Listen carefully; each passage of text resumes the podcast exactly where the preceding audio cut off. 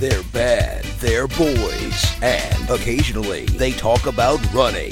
Yes, it's the Bad Boy Running Podcast with your hosts, Jody Rainsford and David Hellard. Come back.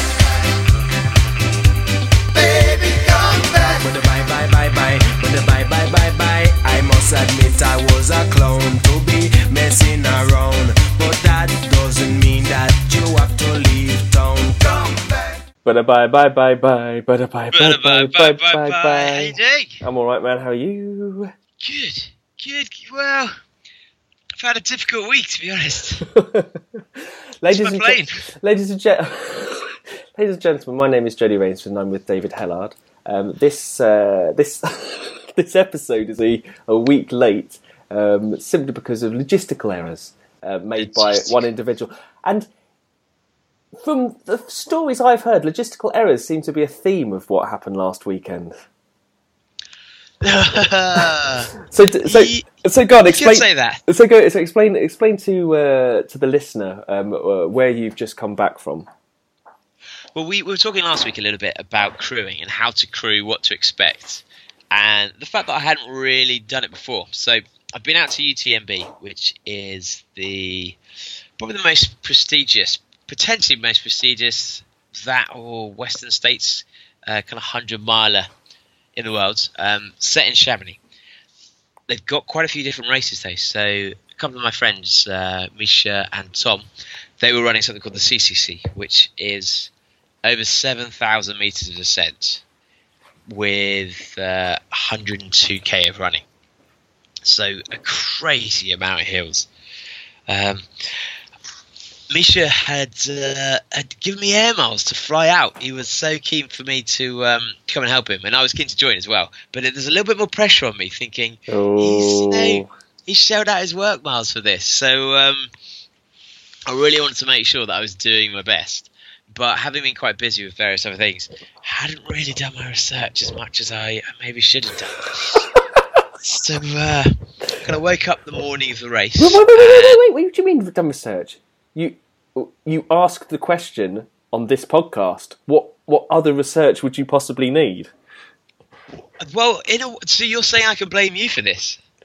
Oh no! Wait a minute. Thinking about that, yeah, you're right. That you you're you're in the wrong, man. You're in the wrong. You should have you should have. Uh, I'll I take could, it. I could only give generic advice about um, uh, about support crew and everything, but I think I did make the point. true. I did. I, I made the point that um, UTMB i logistically is very hard, um, simply because of the well, of the nature of the race. Yeah, it, I mean, it goes through three countries, and that presents its own difficulties. And, and because of it being so mountainous, the roads don't necessarily connect in the way you'd hope to. um, but the, the I mean, it's, it's very well organised in some ways, in that they've got buses to all of the different sections, Oh yeah. and therefore, all I had to do was I, I had a um, everyone who is a crewer has to be an official crewer. Oh okay. So um, partly, so only one person can actually go in and see the person, and they're only allowed to take a bag of up to thirty liters, which is a huge bag. I don't know why I have to specify that, but uh, especially as you could change what's in the bag at each aid station, um, and you can then take the buses put on by UTMB around to each aid station. So I was thinking this is pretty sweet. Misha had set off very early, and the first aid station you could actually get to by bus Right. wasn't until probably a third of the way into the race. Okay. So, having set off at nine in the morning, I wasn't expecting him to be there until about two o'clock in the afternoon, which for me gave me plenty of time to fanny around with, of which I duly did. But um, I then head out to this first aid station. I knew it wasn't where one where I could actually even physically touch him. I wasn't allowed to, or give him anything. I could just cheer him on. Right. But I thought it'd be nice to do that because he'd have been out there for five hours, and while I'm sure he'd be having a good time, it's quite a long time to be by yourself. And all these little pick me ups help along the way. So I got out there, cheered him in, got my bells out, uh, had a little chat. Tom came down as well. They were looking great together, running. didn't. You, you, didn't, you didn't tell me Tom was doing it. I didn't know. I hadn't actually twigged that Tom was doing it as well because I hadn't really been. Misha had mentioned it a while back, but you know when something's not actually in your schedule, you just Yeah. You, you- know it's coming up at some point in the summer or the autumn, but you don't really have in your mind how soon it is. Yeah. And so it hadn't occurred to me that Tom, Tom was doing this because we haven't been running together for a while. So they they actually came into that that station fairly together uh, and left together. So that was really nice. And I was then feeling, you know, pat myself on the back. Hey, what a great friend to be out there for this first one. Right now to the next one. Went back down to where the buses went, and the the road going to my right had a um, was kind of fenced off, so that's quite weird. And I wonder how wonder how the bus gets to the next aid station. And there's no one there um, who is an official. Everyone there is, is just a supporter, Right. waiting for these buses to come with a piece of paper.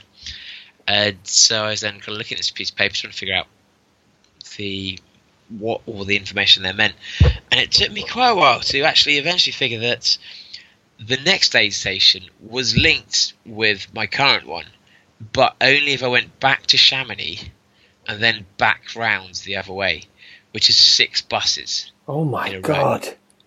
Yeah, and, and these buses don't necessarily match up. So you, if you get in at ten to one, the next bus might be two thirty. Right. So I looked at this, and obviously my heart sank. Probably should have figured this out before. In my head, I just assumed that if they're providing buses to the checkpoints, They'll be going all the time. yeah, and that the checkpoints would be one to the next. So I went on Google Maps and looked how long how long is it going to take me to, to walk. It said two days because the actual route itself that they take for UTMB, there's there's no proper walking path to do it. It's not a recommended route of, route of Google. So I, just realised I had to had to run the hadn't run run the route. now I wasn't exactly prepared for that. what were you wearing? Um, I was in shorts, thankfully. I had this huge bag, but I was wearing my um, Adi Zeros, the ones that I love dearly, um, which are racing flats, so zero grip to get, begin with. But they're the ones I love dearly because I've run about 1,500 miles, lit- well, literally 1,500 miles in them, maybe about 1,600 now. So not a single bit of tread.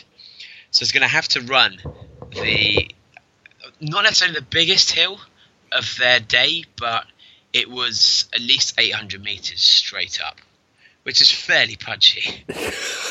but unfortunately, because um, you know, it took me maybe 40, 50 minutes to realise this, and so by the time I'd set off, everyone was going single track, single file with poles. And so trying to overtake people was so hard. Because there's no space to get around anyone. I'd spoken to some of the officials at the, the checkpoint and said, you know, is this going to get him disqualified?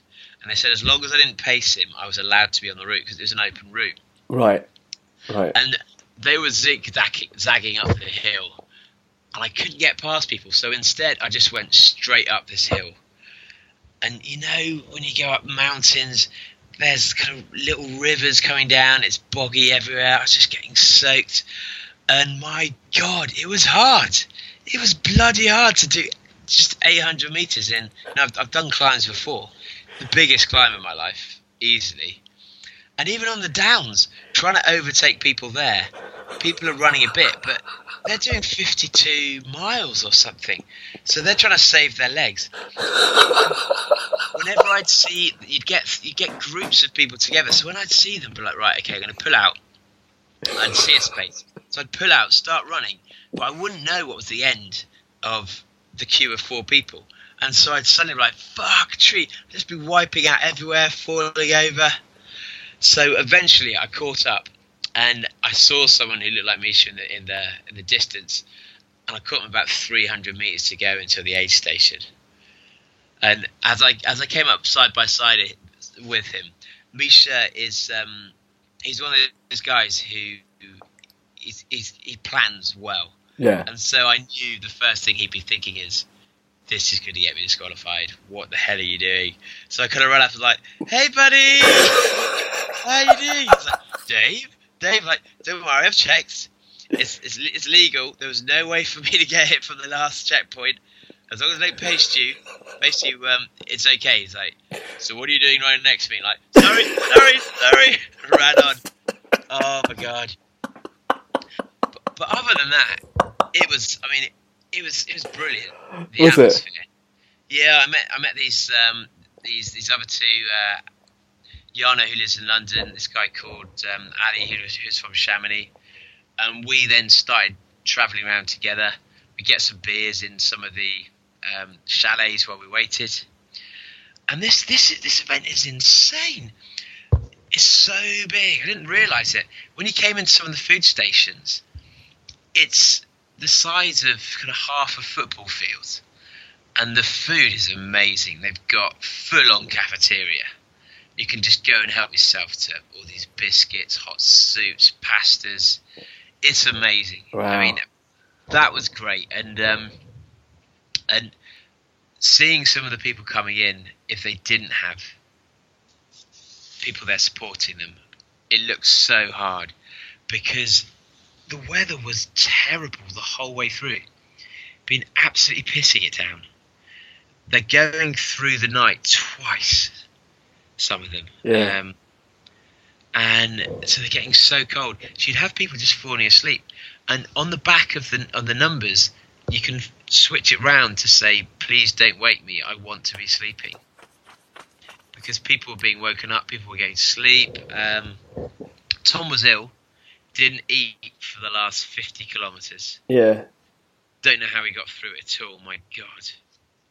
I mean, fair play to him. Um, and Misha gave him gave him a podcast because he, he was going to go out and just listen to tunes, and he was he was you could see he was like doing well but tired and Yeah. going into the dark place. Like, mate, you need a podcast. But he didn't realise how to use my MP3, MP3 player. He ended up listening to his one podcast four times. Said he was in the dark and always like, oh god, I even know what he's going to say next. But oh, keep it gay, keep it gay. But it just looks so hard as races go. Oh, really? Really? Yeah. And I don't know if I'd even enjoy doing it because the hills are so hard to do, even when I was fresh Yeah. and I was doing one hill, that I think I wouldn't be able to train well enough for it in London. And I'd go there and just be so frustrated with the route. Yeah. Um, but then we came back to the finish, and it's the the app's pretty good. It tells you when you're expecting them to come in and where they are. So I'd gone back and got back into Chamonix at about six o'clock or six thirty in the morning, and it said Misha was going to be at the top of this hill at seven thirty with eight and a half k to go. So I realised that uh, you know if I wake up at eight o'clock, he's it's going to take him at least an hour to do eight and a half k. Give me time to go to finish they changed the final route because it was so treacherous at the top of this final mountain. Yeah. And uh, so I then woke up at eight o'clock, checked, and Misha was in at eight oh eight. So I missed him. Oh no! Yeah, I was like power walking down as hard as I could. Um, had a missed call, and I mean it didn't matter too much. But having been there for every aid station on the way, not slept for twenty four hours, to get this one hour's sleep, I then completely missed his finish. Oh no! Oh. Technical DNF for you. Yeah, yeah. I mean, do you fancy it? Does it appeal to you? That's the thing. I think about that, and then I think about what it was like when I did Transalpine and um, Yeah. and the hills and the descent and stuff like that. And it's just, I some people love that, um, and and I didn't. Um, Yeah. I think there are when you're gonna you're gonna spend a lot of time and a lot of effort in uh, uh, training for something like that and making that a big part of your life for a, a long period of time. Um, and so you, I think you really need to make sure that you are really focused on on it being something that you're going to enjoy. I, I, I, that's a big thing where we just um, doing races you enjoy rather than ones that you know that are just going to be rubbish. Um, Yeah. I think you know, especially when they're so expensive as well. You're to, yeah, it's a big investment Yeah. to do all that. Um, and I think something like yeah, the MDS is. Uh, that's why when I was when I ran that, I wanted to enjoy it. I, I didn't want it to be like a, a horrible, painful slog. Because I Yeah. wanted to savour everything that goes with it. And there's there's certain races I want to do. Although like doing something like Badwater, I don't know if anyone savours that um, or anything. But um, but that um, but you, so but you, are you are you not tempted by it then, or is it has it changed your view of it? Well, I mean, I, I think people get drawn to it because they can't. They're not allowed to do it Yeah, until they have the points. Or and so when people have the points, they think, well, it's my only chance. Um, Yeah, but, I- but, I but the thing, the points thing's a non-issue. If you're if you're an ultra runner, you you get those points so you know so quickly and so easily. Um, it's not that's not that's not really a big the big. It's more it's more of the ballot thing, isn't it? That's the that's the Yeah, issue. but I, I just think that for me, I really enjoy the, the feeling of running hard. yeah, And while the downhills would be amazing, I think I, I don't know if I'd be able to get my legs strong enough to truly strengthen them to be able to run hard. The, the distances and the ascent that they do in that. and and It's- you and the and using poles as well. I mean, like you are if you're on that course without them. Um, Yeah. you, you're mad. Yeah, with a a lot of the people there. Um, a lot of people I use think they all do. I think even the front guys do. Yeah, yeah. But th- but that's for some people. That's like in their mind, they're like, I never run with poles. Poles is, is cheating. I never run with poles. But you know, there, if you went, that'd if be you, quite exciting to learn. oh, do you think so? Yeah, I mean, I, I almost feel like um, it'd be quite fun, just especially running downhills with poles. I think it, I think it, it's it's running downhill that they they help. I mean, there's a certain amount of traction you get when going uphill, which uh, makes a massive difference. But going downhill, having that extra element of stability is. I've, I've never, I've, I've only, I've used them. I only used them in the sense that um, while while doing it, I've never learned how to use them properly. Um, I'm sure I could have been more efficient when I when I used them, but um, Yeah, but the poles at speeds, I think, would be really fun. Yeah. Well, it's good that we're talking about this because our next guest is going to be, uh, well, we've, been, we've wanted to get him for a while, David uh, Harvey, who has just completed the Western States 100. So we thought we'd, uh, we'd get him, in, which fits quite nicely. It was like a, quite a, UTMB of America. UTMB of America. We, we look at Seg was just beautifully done. Perfect. Yeah. So without further ado, uh, let's speak to David. So welcome to David Harvey. Hey! Hey! Hey, How's it going, man? I'm all good. I'm all good. All good. I've got a bit of a cold, but I'm all right. That's that's that's no excuse. Uh, you've got to be top of your game when you're, you're on a bad boy running podcast. Um, so It's because you know I'm not Lee Stewart Evans, so you know. yeah, so um, the reason um, reason we got you on um, is because uh, Lee, um, one of our uh, formidable do badders, uh, uh, told me a little bit about your uh, a little bit about your background. And a little bit about um, how you got into um, uh, running 100 milers and, and some of the great stuff you've done. And it just seemed to coincide with uh, you uh, running Western States 100. And um, we don't know anyone who's, who's run the Western States 100. So we thought it would be No. great to get you on and Okay. get uh, get you uh, you know your experience of of running that. I'm sure everyone we know collects all the points to it, and no, and it's like the UTMB. Everyone collects all the points to it, and no one actually does any of them. Um, so Yeah. actually, find someone who's done the uh, the Western States 100 um, is uh, is pretty interesting. Plus, you've got a pretty interesting story uh, before that. So um, so yeah, I'll uh, I, I I'm discovering this all for the first time as well. So uh, this will be this is going to be really interesting um, uh, to listeners, and I have a personal interest in this as well because I'm determined to find out your technique for running hundred milers, just to uh, just to see uh, how it differs from uh, from some of the other uh, uh, techniques that I've. Um... You can probably I've- change them, Jody. That's, that's probably the difference. Is it? Is it? Is that the way to do it? About, Yeah. my, about my story actually, because that'd be quite interesting to find out what you've heard. so, right, so before we actually talk about Western States um, 100, uh, I saw a picture of you. Um, I, well, I'm assuming it was um, before your running days, where you looked um, substantially. You looked a substantially larger person than you are now. yeah, it was, it was the sort of um, bad reaction to a bee sting look on there. Um, yeah, I was about four or five stone heavier than I than I am now. Ooh. at least, and uh, spent a lot of my twenties uh, basically drinking, smoking, partying, and That just that's just reminded me of a story that I that the first time I was supposed to meet you was at the first UTDB event um, Right. where we were doing the park run in Brockwell, and uh, Lee phoned you up or, or messaged you to say, "Are you coming along?" And I think you texted him back, "No." um, Do you know what? Was that at the beginning of last December? yes. right. Okay. So I, I could go into the, the story of how I got into Western States at this point because it coincided that morning. I think. Was like, oh, so yeah. So what is the story then? So how, why did why did you end Right. end up from there? This Monday morning, I'd woken up to three hundred and fifty pounds being taken out of my bank account, and I was like, "Oh, I can't fucking afford this. What is this? Like, I." This is beyond. This is just stupid, and I, I started to get a bit angry at this three hundred and fifty pounds being taken out of my account. Until I checked my emails, where it said, "Congratulations, I'm getting into the Western States 100." So, as soon as I saw that, I was like, "Hey, "Oh my god!" You know, this is you know, it's a dream come true. Everything. I, it's pretty much the only reason I'd ever run was to get onto this race, and I was incredibly excited by the, the prospect of doing this race. And you know, it's, it's ev- everything that I always wanted. So What I love about that is that your subconscious obviously like took over there and told you Yeah. to do it.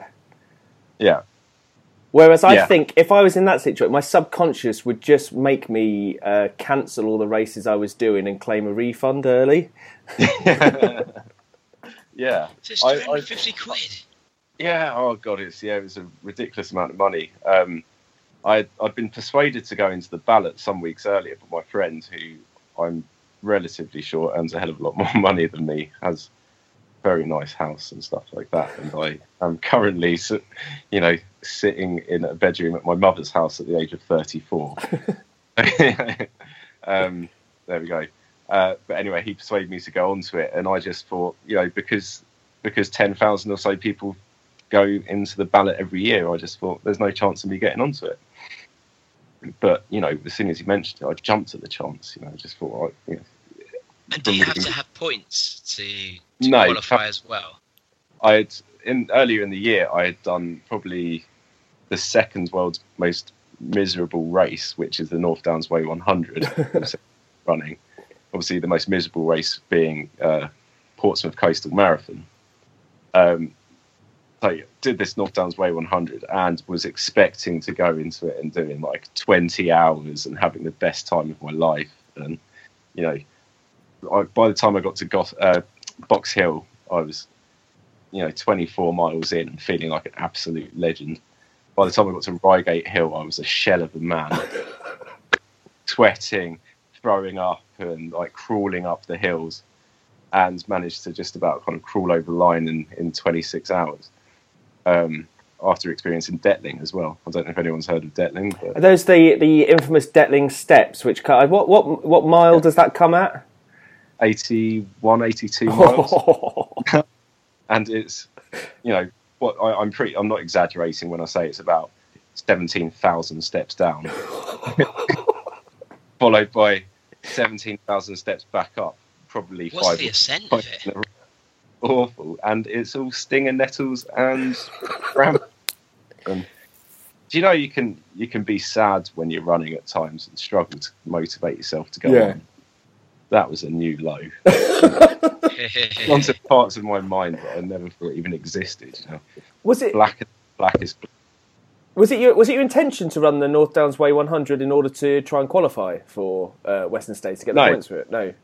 No, I've I've never I've never done races to get UTMB points or to qualify for another race. I've always run because I, I love running. Yeah. it's, it's my passion and it keeps me mentally healthy and keeps me physically healthy. And you know, other than the love, other than the love of it, if if I don't go for a run, then I then I don't feel good. You know, I feel sad and um, I don't feel physically right. So it's part of the part of my kind of um, ways of keeping myself up and running. You know. And is that is that so? How does that relate back to like when you uh, you know we, we just let's go back to the start here. Like when you were when you were overweight and everything. When what, what was that? Um, Oh, well, when- when did you start?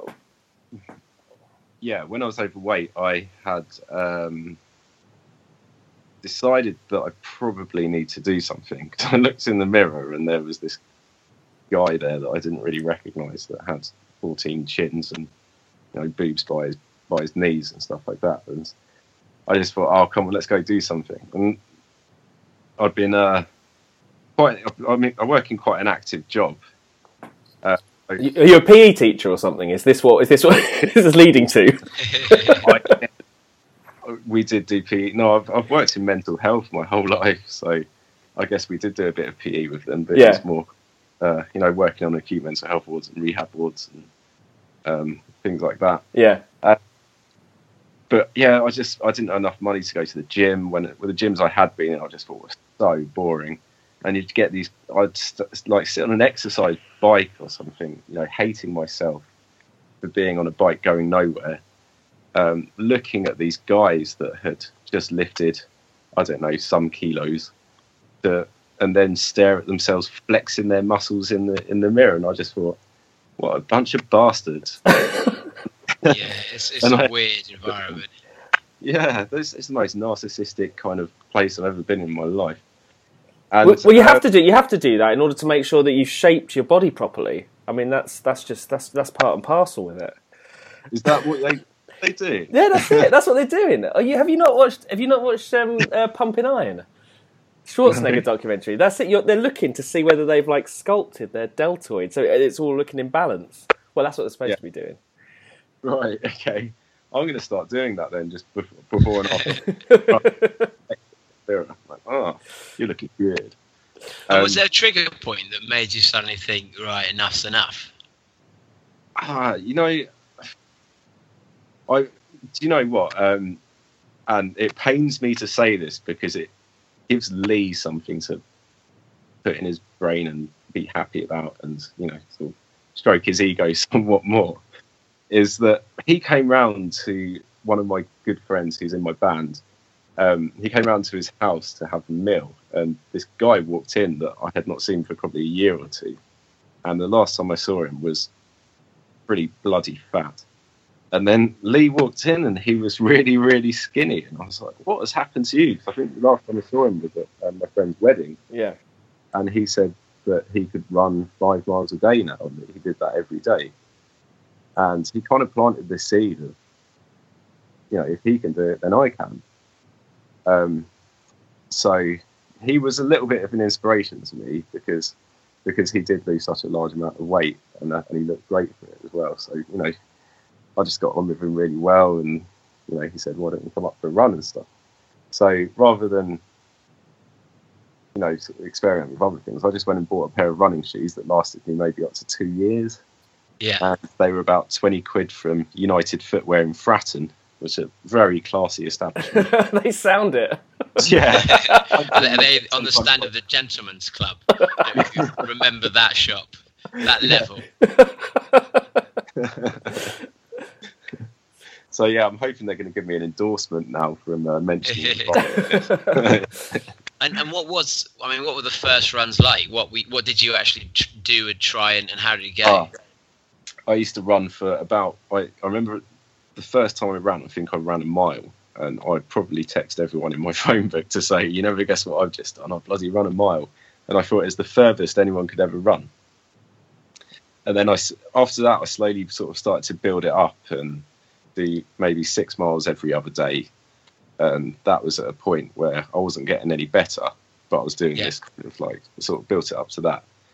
And then um, I think after I qualified as a mental health nurse, I then uh, had to work ridiculous shifts and start at six, seven o'clock in the morning. So I used to get up at about five a.m. and I'd run at least three or four miles every morning. Oh, wow. Without fail, and then do a little bit of kind of boring core work and stuff because I read on the internet that it's a good idea to do. And so, so I did that, and then literally all of a sudden I went from losing a little bit of weight until to sort of just popping like a balloon and lost maybe two or three stone quite quickly. And my fitness started to get a hell of a lot better. And Um, how, how long? Sorry, so and how old were you at this point? Mm, maybe 27, 28, Right. something like that. Around that age. Yeah. Uh, I'm now 34. And And, and was there anything different you were doing in the, the period where it dropped dramatically, or just a routine of, of regular exercise? No, I think, think? I think it was just doing regular exercise. I wasn't doing any really long runs, but there's I found that there was something about running regularly that took the pain out of it, and it suddenly went from something that was something that I wanted to do to lose weight to something that then became enjoyable. I looked Yeah. forward to, and then I found it as a. I now realise that for the last six, seven years, it's been my meditation, and it keeps me mentally healthy, it keeps me physically healthy, it gives me a little bit of discipline at times, um, and you know, it, it suddenly became from something that was that had a physical response to it to sudden, suddenly something that had a kind of more mental reward Right. and and, and became a, a part of life as well. It became something I do to kind of day to day to manage my own life. And then, so, so when did you start thinking? Okay, I'll do, I'll do some races. How did you, how did you scale up? Because it's, it's never the way that people go. "Oh, okay, I'm going to do five k, ten k, half marathon. Like, how, how, how, what, Right. what was, what was your pattern into that?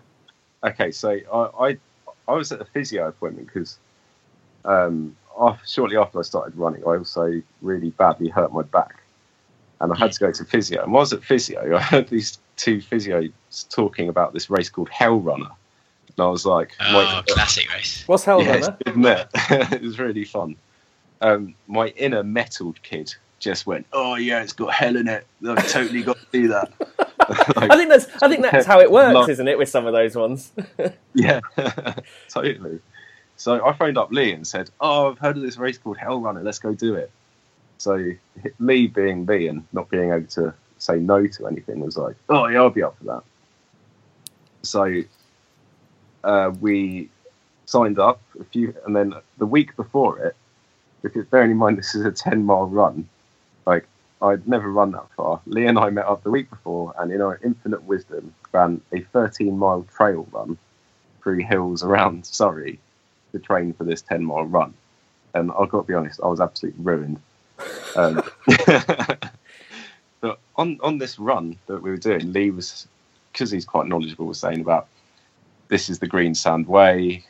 Uh, you know, this this runs from like Ashford to Haslemere. I'd love to do it one day. So I was like, oh, yeah, that'd be cool. How long is it? 100, 108 miles? I was like, ah, yeah, let's do that then.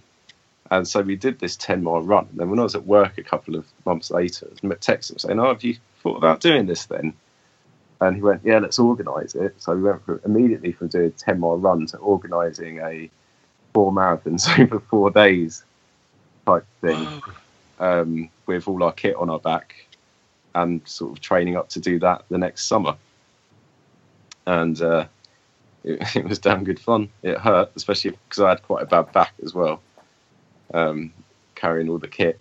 But over, over the next few months, we did a fair few um, runs with with Lee, and then we ran around the Surrey Hills. And they had a girl called Claire, who was sort of a budding runner at the time, and then my friend Dan, who decided to just come on last minute, not do any training, carry two bags on his back as well, um, and uh, and we did this thing for charity and raised four or five thousand pounds, running about 108 miles over four days. Obviously, it was probably a hell of a lot long, longer than that because Lee likes to take what he calls a shortcut, which normally adds about five miles on.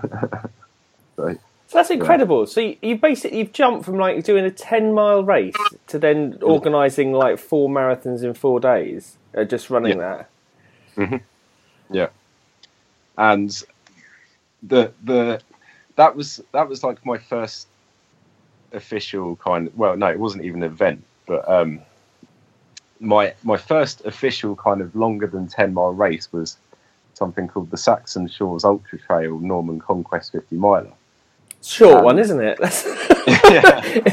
so I all of these races like Centurion they say you have to have a marathon first to be able to get onto their Yeah. races you know most 50 milers do say you know at least a marathon and I was like oh god I can't be bothered to do a marathon this is bloody rubbish you know and rather than asking them and saying look I've done this over four days. I just decided to lie.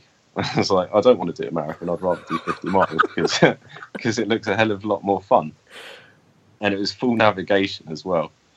So I just I signed up and, I, and it said race like you know qualifying race. And I was like I, I think I put 2014 or 2013 Portsmouth Coastal Marathon, time three hours 20 minutes.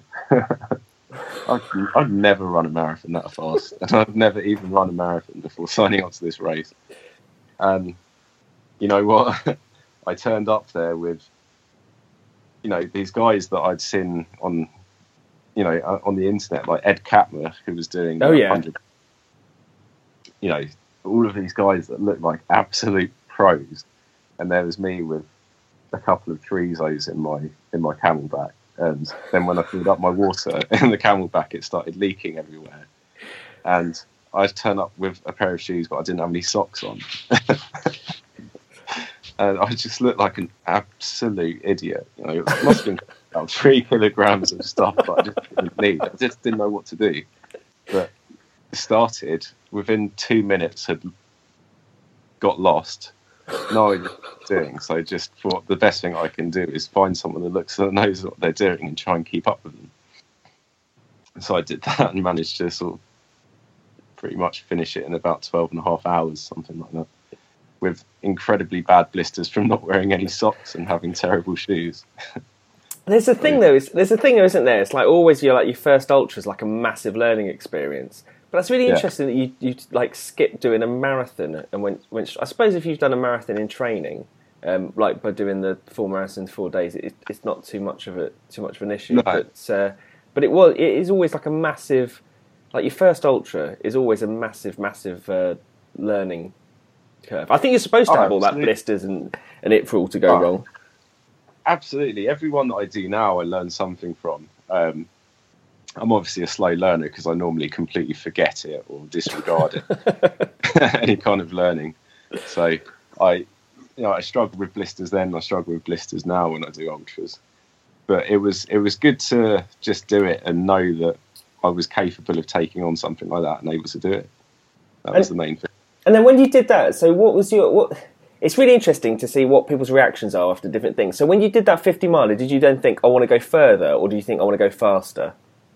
No, I just thought I want to go further. I don't. I, I still don't really care about speed. It's not something that is, interests me whatsoever. Yeah, So every time now, I'm starting to kind of look at other things to do um, that are further than hundred.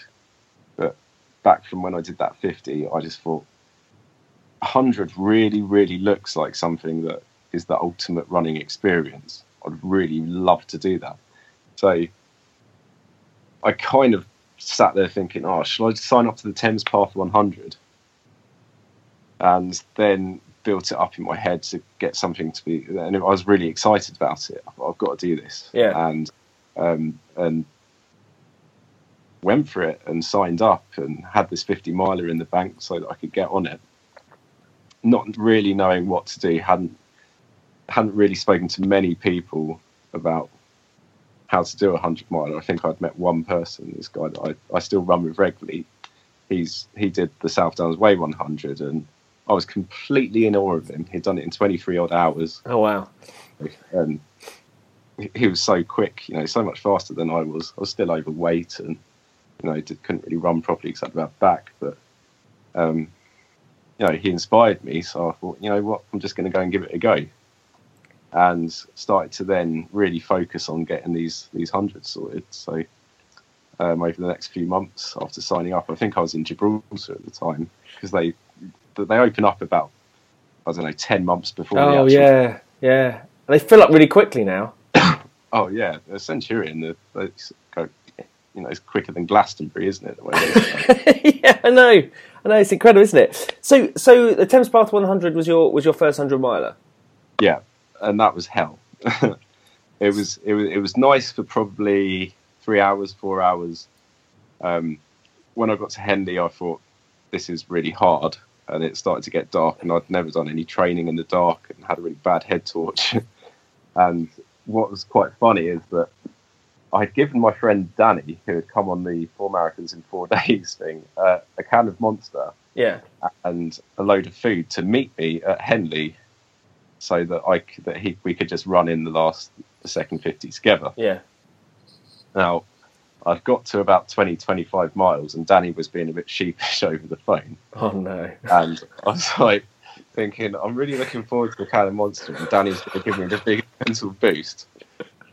and then he's he said, "I've been up all night drinking. I'm, I've got a couple of cans of Stella train, but I'm on the way. I think I'm to be okay." I was like, "Oh, for fuck's sake!" And do you know what? I just thought to myself, I knew he'd do this, and I kind of respected it more for it. So I thought, oh, I really hope he had a bloody good time. and then I think he'd got to Winchester train station and he'd messaged me going, "Oh my god, I'm so ill, I can't do this, and I'm really sorry."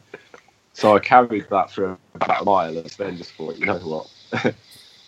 I kind of like the story that that this is created in my race, and kind of tried, decided to just let go of that and and enjoy myself. What I like about that is that yeah, I, when you when you're doing those sort of distances, that sort of rage can build up in you. Um, Yeah. It's almost yeah. It, did you? I mean, that must have seemed like a good story after the fact. It must that must have. I mean, like not having your support crew turn up when they're supposed to turn up. Yeah. It's just that's like the worst thing ever. Yeah, I know. It was, uh, as I said, you know, for a little while, maybe for a couple of miles, I really, I was like, what a fucking bastard. but, and I hated him. But then, you know what? I love him. He's a good guy. Um, and it just, you know, I, I just, I'd rather have him done that because I expected him to do that. Yeah, You know, I, I expected him to turn up at Henley wearing a cowboy hat, pissed out of his head, smoking a spliff or something like that. You know, that's kind of thing that I was expecting. But so so no, you can you can get obsessed by things when you're running that, that way because you've got nothing to concentrate on other than pain. So so stuff up. I, I understand then that on your on your on this hundred miler that um, because he because he dropped out that you were in need of some sort of inspiration um, later on in the race. Was I? Yeah, apparently is that is that right? I'm trying to. What, what was this inspiration then? I, I, Well, didn't you? I didn't. Was it, you were you were slightly worried that you weren't going to finish, and so um, you uh, you called your mum. Is that right? oh right, yeah, no, no, that was yeah, I did, I did. I, I've been incredibly sick at, um, at Reading, and I think everyone that- gets sick at Reading, Yeah. regardless of whether they're running a hundred miler. Yeah. But I'd, I'd been really, really sick, and and I thought that was really funny. So I messaged a lot of people these pictures of my stick, like, "Ha, isn't this funny?" And actually, I phoned my mum because I knew that I was going to finish, and I, I phoned her at about seven o'clock in the morning, just kind of really down in the dumps. Yeah. But I secretly knew that I was going to finish, and I asked her if I could eat a twirl. I had a twirl in my bag, and I'd been like, "Oh." hello mum is everything okay and she's like oh you don't sound very well. Um, and i said is it all right if i eat a twirl? And she's like i think that's probably going to be all right david. No you take care of yourself. Then she started saying stuff like you know you don't have to finish this race just to stay. And I was like, Oh, bless. No. It's the da- it's the da- the thing is, it's that is the danger of having your parents as support crew or to do anything as that. They're absolutely det- if they like, if there's any sense that somehow you're in pain or something, they they literally will try and scupper your race. yeah yeah I, I thought she could bloody well shut up if you want yeah. Okay, so that was that was yeah, that was your first hundred miles. So so how quickly did they did they sort of come after that? How So I did that one, and then I signed up, I think, to do the autumn hundred. But then I, I had a gig to do, so I ended up not doing that, and then did the Thames Path hundred the next year, yeah and I improved on that. Managed to get sub twenty four because I think I did about twenty five hours the first year, and then twenty two the second year, yeah and then went on to do the autumn hundreds that year as well, and did that in nineteen forty five, something like that. so you're, knock, you're knocking an hour off each time. Yeah, and then the following year, I think it was 2016, I did the Thames Path 100 again in 18 and a half hours and Oh, wow. came back. So I was pretty chuffed with that. Um, and had done the South Downs 50 and a few other bits and bobs like Trail Walker in between, loads of marathons. Um, and just kept myself going really because I find it much better to have these races to focus on Yeah and keep me going. Otherwise, if I've not got anything to focus on, then I'll just go to the pub um, that would be that. Okay, yeah. So what? Yeah, what was it you think you did that you did um, in between those times that may have made a difference in terms of like really uh, bringing your time down? Okay, so yeah, for, very much for me, it was more of a lifestyle thing, um, and I'd made a conscious conscious effort to smoke a lot less because that was always the thorn in my side. always been something that has dragging me down. I, I love that. I love it's not. I decided to quit smoking. It's just I decided to quit uh, to smoke a lot less. Yeah. well, you know, I, I pretty much, and then it would just be a very a very social thing when I go to the pub, Yeah. drinks, and then I'd give up, giving up, and you know, I was drinking a lot less, uh, not less regularly as well. And then because I was doing that, I was able to. I started to get better, and I started to feel myself getting quicker, and then the progress that I made made me more um, made me more confident in my ability, and it encouraged me to to run more and to try and get a little bit faster. So I'd moved to the New Forest, so I'd, rather than having flat ground in Portsmouth, I Yeah. had hills to do regularly as well. So I started to do one or two sessions a week, just doing some hill repeats, really trying to sprint up the hills, and then the um, doing a regular kind of ten miles on a Thursday and a long run on the Saturday, sometimes a bit of a long run on a Sunday. And I never really ran more than about 25, 30 miles in one go at all, uh, other than doing the South Downs Way 50. And before I got my PB doing the Thames Path, I also did under eight hours at the South Downs 50. And I really think that that, although I wouldn't encourage doing a 50 miler before four weeks before 100, I think that gave me a lot more confidence as well. And you know, I could sort of feel this endurance building inside me when because I wasn't getting so tired at the end of the runs.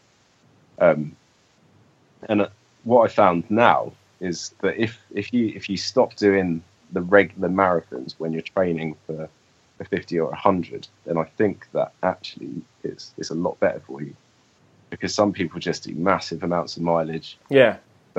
I, you know, I find I found this year that if you take out the regular marathons and stick to a steady schedule, then it, it does help. Because I, feel, I think people run too many miles thinking that it's gonna that it's gonna be better for a hundred, when actually sometimes a few less miles is probably better. Oh, that's interesting. Hmm. What do you think Yeah. of that, David? To be honest, I don't know. I've never really trained for 100. But then I, I think it depends as well what you're trying to achieve and what your body's used to as well. Yeah, I think you know once if your body's used to doing a lot of miles already, um, and you're really trying to get times down, then um, I th- yeah, I, I think you just got to pile the, the miles on. Sadly, um, but yeah, I think you're right. If your if your body's not used to huge amounts of miles, then you are going to damage yourself by doing too many miles. Hmm. I think my, my friend went to see James Elson go do his summer. He said that his running actually got a lot better when he when, when he managed to do over 100 miles a week. Um, whereas I found that if I stopped trying to push the mileage and do more focused training, Yeah. then I, I've got better that way. But I would always do like a sandwich run at the weekends with you know, 10 or 20 and a 30 or something. But Yeah, and the thing is as well, the, the, the depending on your speed, someone like James can he can do unbelievably quick times at long distances. So if he goes out for a thirty mile run, it's going to take him Yeah. three and a- three and a half hours. You know, even when he's jogging. So actually, the impact on his body, the time he has to recover, is very different. yeah, yeah, absolutely. And so, uh, and, and so, uh, is, has your nutrition like changed then? Because when you when you were losing all that weight, did your did were you actually like changing what you were eating or anything, or was it just purely the all the miles were, were, was reducing it? And has, has that impacted your your nutrition now? Um, I think when I finished my first hundred, I was I decided to go veggie for a while. Yeah. But in general, I hadn't changed my nutrition at all. Right. Um, now I'm a lot more conscious about nutrition and the part it plays. Um, I try to eat as, try to eat as healthy as possible, not eat too much meat and stuff. And I, I do kind of veer towards a veggie diet much more than anything else. Um, but it's you know what I, I, I get bored of people talking about food and diets all the time. That I just think I'll just eat what you want and you know sort of be happy. Um, you know, so I I don't want I don't want to alienate all the vegans in my life, but they do go on about it. Although, actually, I think the trouble is, as soon as someone's vegan, you almost it's like if you find out someone their job is a doctor, you then have to ask them a question about being a doctor. I think the same thing. If, if you find out someone's vegan, you then have to go, "Oh right, why?" Or and so I, I cringe when I speak to vegans and ask the same questions. yeah, yeah, yeah. Do you know what I, f- I found it quite funny? You know, because I, I I I used to have vegan tendencies. You know, like you know, I, I got into the thought process of thinking, "Oh, shall I do this?" But then I found bacon again, and it cured me. Um, but vegans, they what what is it about them having their diet choice on their running vest, whereas everyone else has got the town that they live? You do you do both know that I am vegan. Yeah, I, you know, Well, do you do you, do you wear it on your running vest? I don't. I know. I, it's really funny actually. I do. You're quite right. The vegan that vegan runner thing. I don't know. I don't know what the point because there's a lot of um, there's a lot of ultra runners who are vegans, but um, apart from like someone like Scott Jurek who you, you know releases basically a, a cookbook with his boring rantings inside it. Um, you know, not not a lot of people. I I don't think people talk about it that much, to be honest. Um, you know, I, I must I must know the wrong people. I don't. Yeah. I, I just don't know what there what what there what there is to talk about. I just think there's a there, there does seem to be a high proportion of vegans um, who do ultras. I don't know about other races, but there just there does seem to be, which which is surprising because there's so much shit normally in all the all the stuff at um, uh, like checkpoints and uh, yeah. and food places that. I, Yeah. to, to go through those and have to check all the labels must be a bloody nightmare.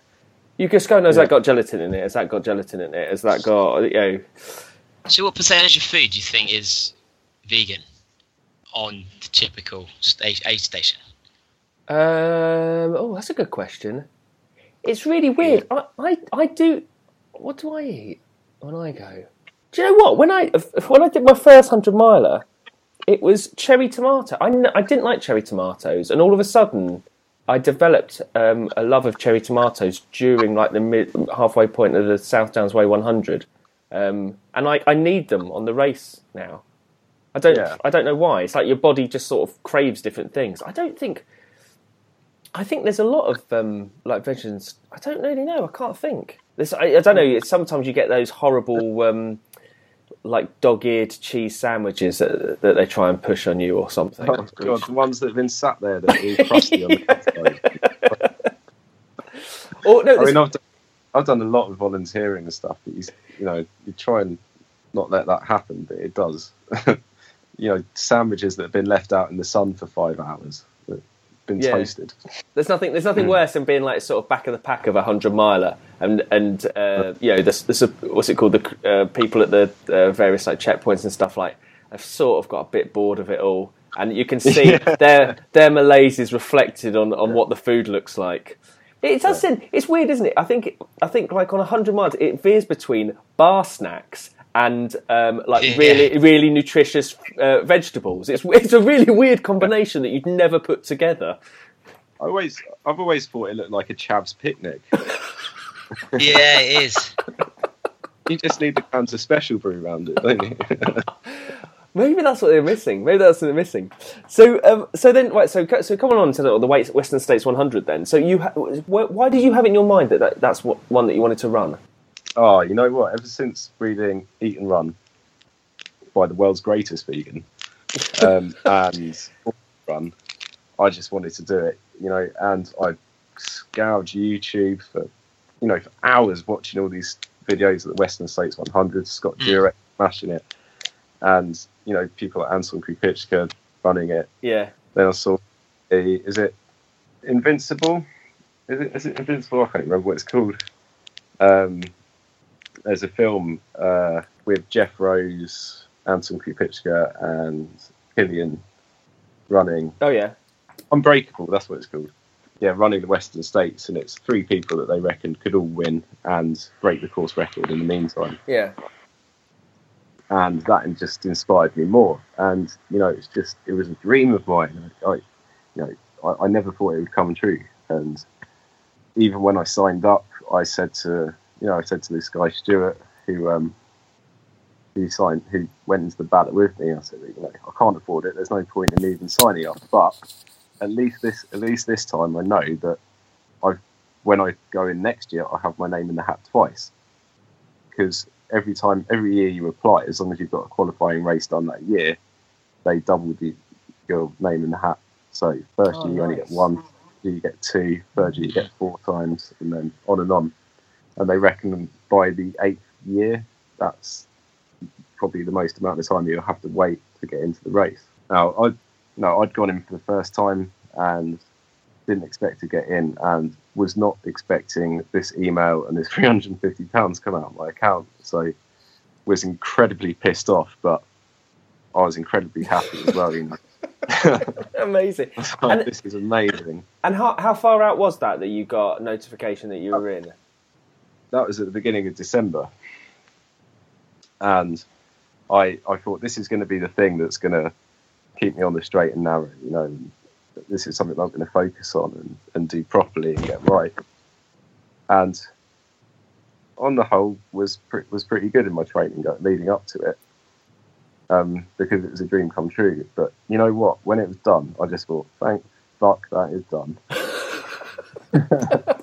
Because I've I've never thought or obsessed about anything so much in my life. It was seven or eight months of absolute obsession. You know, l- last thing I thought about when I, before I went to sleep at night. Yeah. First thing I thought about in the morning.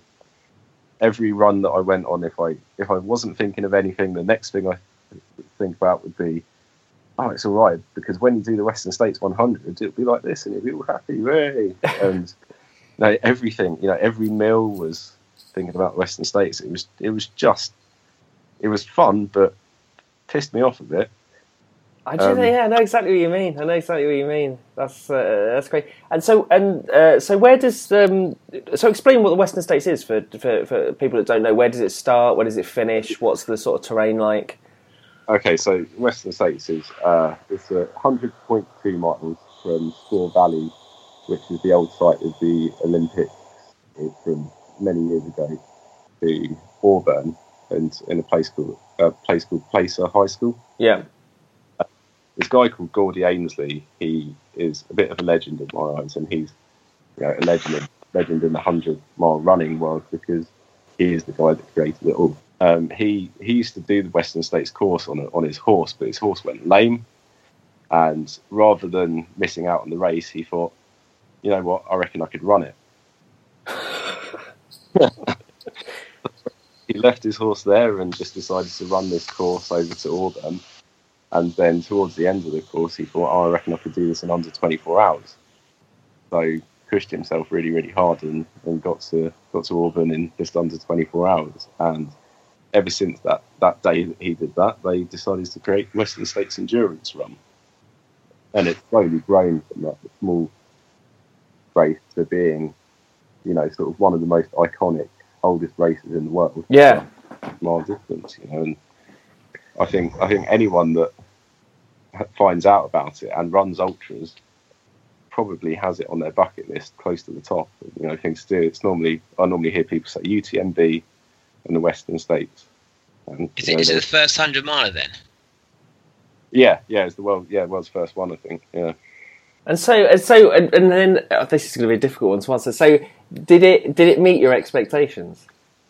Oh, do you know what? Like, you know, are you familiar with the white gantry that starts it? No, no, no, no. You're gonna have to explain all of this. I, I don't. I, I've not seen any of the any of the stuff you're talking about, and I've only I've only seen like a few videos of um, of like uh, uh, uh, Timothy Olson running it and stuff. So I'm not Yeah. I'm not super familiar. Right. Okay. So there's this white gantry that says the Western States Endurance Run, and it's got a countdown clock in front of it. And in everything that you ever see, the start and finish of the race is is this white gantry. Yeah. And you know, I thought I, when I first saw that, I just suddenly thought, "Oh my fucking god, this is real. this is like actually happening." It's something that I'd seen on on you know YouTube videos and seen pictures of watching Scott Jurek stand underneath it, and I, you know, I got a bit of a shiver down my spine because, you know, I just never, I never thought I'd be there. Yeah, Um, and they do in, in the build up to the Western States. They invite you over a couple of days before so that you can um, you can they, they do some talks and they do some films and they give you the opportunity to to walk up the escarpment, which is the first three or four miles of the course. And I thought, there's no way that I'm climbing two and a half thousand feet two days before doing a hundred mile race. So I sort of stayed down the bottom and had a massage. I thought that- much more sensible idea. Um, And so yeah, And and then and so how does it work in terms of um, like support crew and things like that and paces and, and things like that? Our, our support crew, uh, how what how does all that work? So I, I've I've never ever bothered with support crew, and uh, you know I just I thought I've always thought if I had a support crew, then it gives me an extra opportunity to drop out, and I'm yet to DNF. I'm sure it's going to happen, but you know I, I just, I've never had one, so I didn't think it'd be worth having. Yeah, And having a look at the course, it looked like it was a bit of a nightmare to get into some of the to some of the points, Yeah. like. Uh, Mm.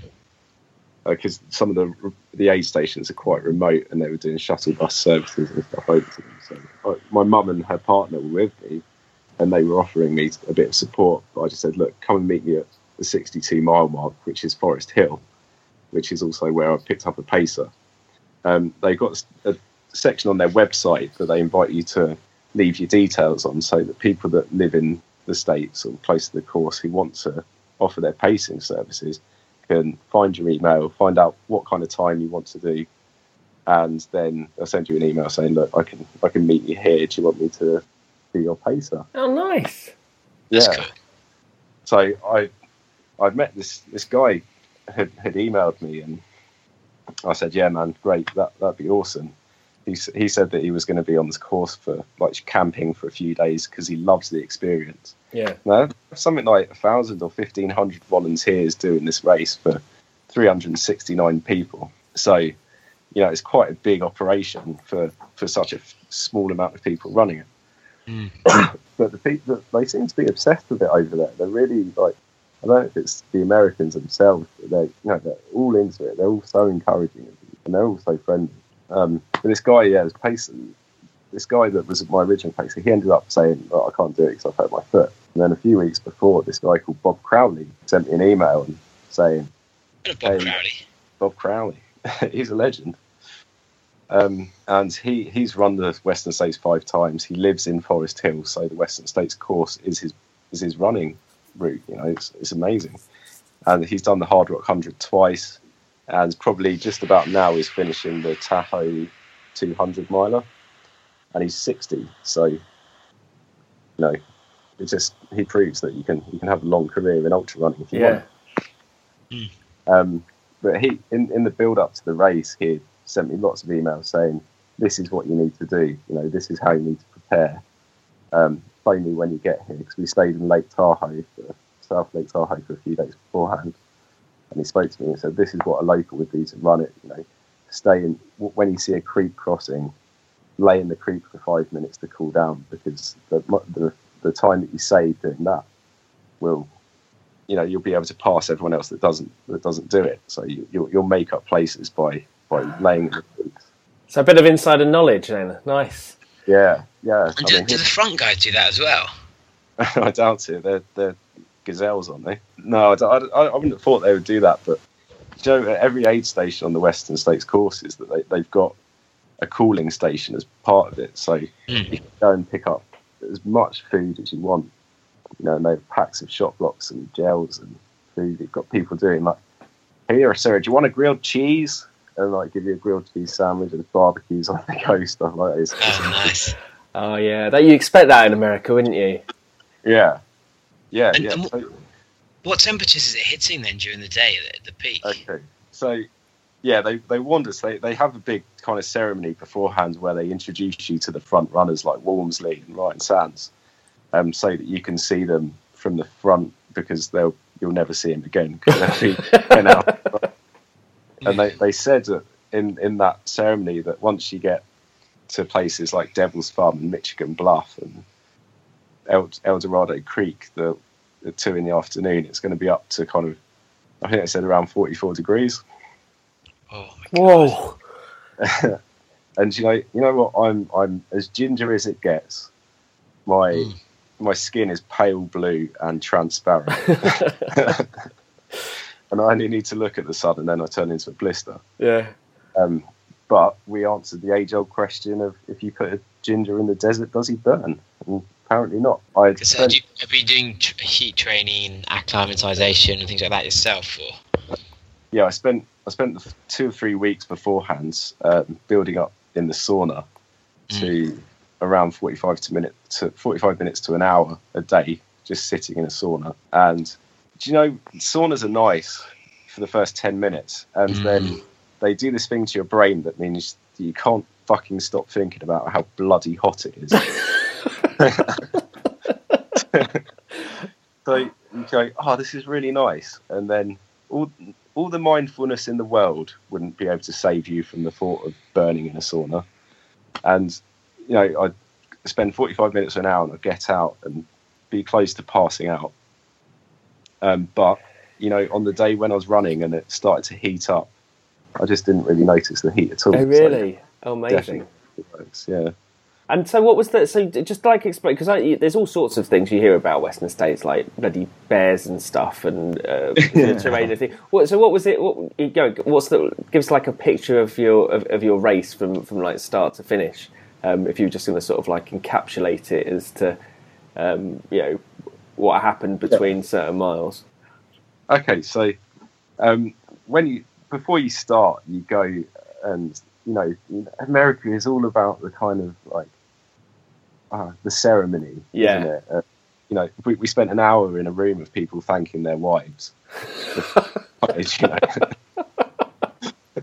it's, it's quite funny. And then you walk around with a bag, and they, you know, and they take your photo and with your number. And I met legends like Nikki Kimball. Do you know how she's like a? I think she's Mm. won PMB and she's won Western States a few times. And I've seen films about her, and I was a bit, you know, starstruck by her. But you know, you walk around with your bag, and they give you lots of free stuff, and then they say, you know, "Come back in the morning. We'll give you breakfast for a five a.m. start." Now, the first first few miles of the course are straight up a, a mountain, and you go over the escarpment. But it's, it's part of a ski course, and they they'd had a, a large amount of snow that was that was melting very slowly. So for the first, I think it must have been at least the first ten miles, it was it was pretty snowy, um, and she had some real steep climbs going up to the top of the escarpment that were almost ankle deep in- snow at times. Um, so you do a climb from around Yeah. six thousand to about eight and a half thousand feet, and and that's pretty good. But you start to feel a bit of altitude when you get to the top. You know, you breathe Yeah. a little bit, sort of shallow, but not unmanageable. Um, there, you know, there's a few really really steep bits as you go up there, so it does get a bit stressful. But when you get to the top, I mean, if you just look around, you can't you can't possibly be sad or you know, low when when you've got that the, the views of these snow-capped mountains around you, you and the view of kind of Mm. Lake Tahoe and stuff, and it was just beautiful. Yeah. Um, so I got got to the top of this this escarpment, and then you, you go down into what's called the wilderness, and you kind of you go up a few up and downs, nothing too steep, but it was very hard to follow the trail because it was just covered in snow.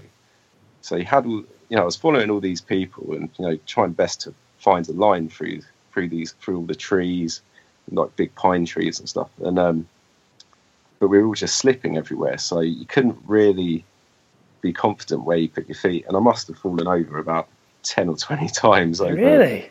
maybe yeah maybe only a few miles, but everyone was Mm. just because it was so it was so icy and so much snow. And then we we got to And had you But where- prepared for that mentally at all? Or? well, I just kind of, I, you know what, I, I wasn't really concerned about the snow. I was more concerned about the heat. But Mm. I, I just kind of accepted that, you know, that that's what it was. You know, That's a course, huge, huge, huge dichotomy there, isn't it? I wasn't concerned about the snow. I was more concerned about the heat. Yeah, that's Yeah. that's that's not the great. It's, it's, that's a difficult mental preparation for that. I know, I know. It puts you in a sort of uh, cognitive dissonance kind of thing, doesn't it? It's like, oh, it's, it's heat. Oh my god, this is so conflicting. um, but yeah, but I mean, when you get through the snow, I think it was around ten or fifteen miles in, it, it started to kind of really heat up, and then all the snow had melted. But but before you got to that, it, there was melt water and like little waterfalls and stuff, and and little snow bridges. So it was, it, your foot placement was quite precarious Yeah. because it was just muddy and you know, wet and freezing cold water, and then like little boulder fields and stuff. So it was incredibly hard to to run through. You know how, people like Walmsley and uh, managed to run so fast on that course is is beyond me because you know. I, I thought I had to give myself a pat on the back for standing up straight at one point. so, um, yeah, then after after the first 15 miles or so, you get to a couple of aid stations that I think was Red Star Ridge, and then they have one a little bit further, sort of down down the hill. Um, like there's lots and lots of switchbacks down sides of mountains. Yeah. Um, and yeah, so we, did a few switchbacks, and we got to the second aid station. And by then, it was really, really, really hot, um, and that was about 20 miles in. Yeah. Uh, like I think the thing that was worth remembering about Western States is not the hilliest course in the world. It's about eighteen thousand feet up, but it's got a net loss of twenty three thousand feet. So really? Yeah, so although you, you go up to you go up to about eight and a half thousand feet, and then it's just Mm. steadily downhill with a with a good lot of climbs in between. Um, so when you got when, once you've gone through uh, the wilderness, you, it then starts to get incredibly hilly. Um, and you have what I think is five or six canyon crossings, and that's the main bulk of the climb. The canyon crossings go from I think something about something like twenty or thirty miles to about sixty or seventy.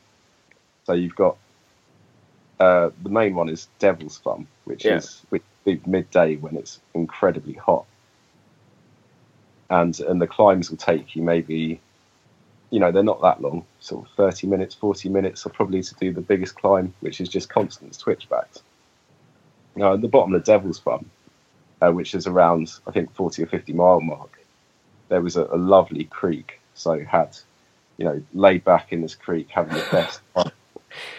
I really didn't want to leave because Yeah. I finally cooled down and wasn't you know bursting into flames like I was for most of the race, and just had a lovely lie down and started to go up the hill, and it wasn't until about five minutes up I went, where the fuck is my water? Why haven't I got my sunglasses? I realised I left loads of stuff down by this creek, so I had to run down Oh no. and I was gutted. You know, you know when you just think, "Oh, I don't need this right now," um, but you know, sort of brush it off and get on with it. And at some point around that time, I'd gone past. I don't know if you've seen the Barkley Marathons, the race that it's it's young, the documentary. Yeah. Yeah. I ran past the guy that had won the Barkley Marathons, and I was like, I'm sure that was him, but found like a little bit of water to lay in, and sure enough, it was him. I was like, oh my god, it's you, and was a little bit starstruck by that. So you know, we sat down as you do when you meet someone in a race and had a little bath together. It was, it was very enjoyable.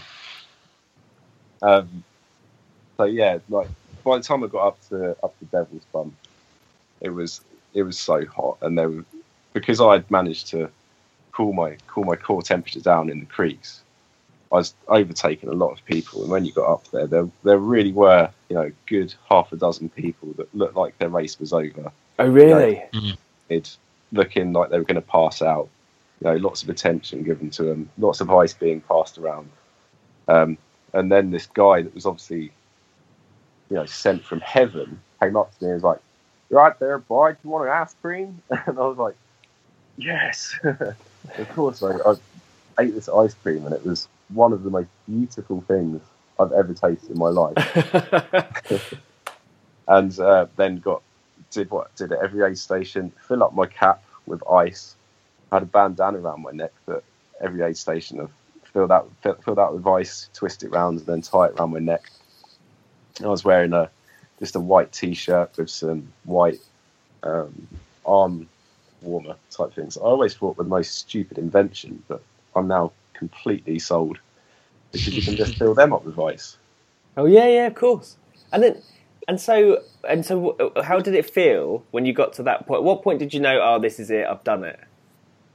Um, mm, I got, you know, I think when I got to Foresthill, because I'd done the, the bulk of the climbs, there was, I think there was three or four real big climbs, and one of them you go up to Michigan Bluff, um, which is the first point I had my blisters lanced because I, I was wearing some Oh. Hoka Challenger ATRs, and I was, I was so uncomfortable, so I did a change of socks and managed saw these massive blisters. Oh, this guy was just like, look, let me sort that out for you. So was laying on this bed, you know, being treated like a like a king by this podiatrist, sorting my blisters out. And um, when they were done, I, I still had loads of running in my legs, and so got to got to Foresthill really quickly, and there was basically a street party going on there. Um, and that was the point that I'd, I'd seen my I saw my mum and her partner as well, and I met up with Bob.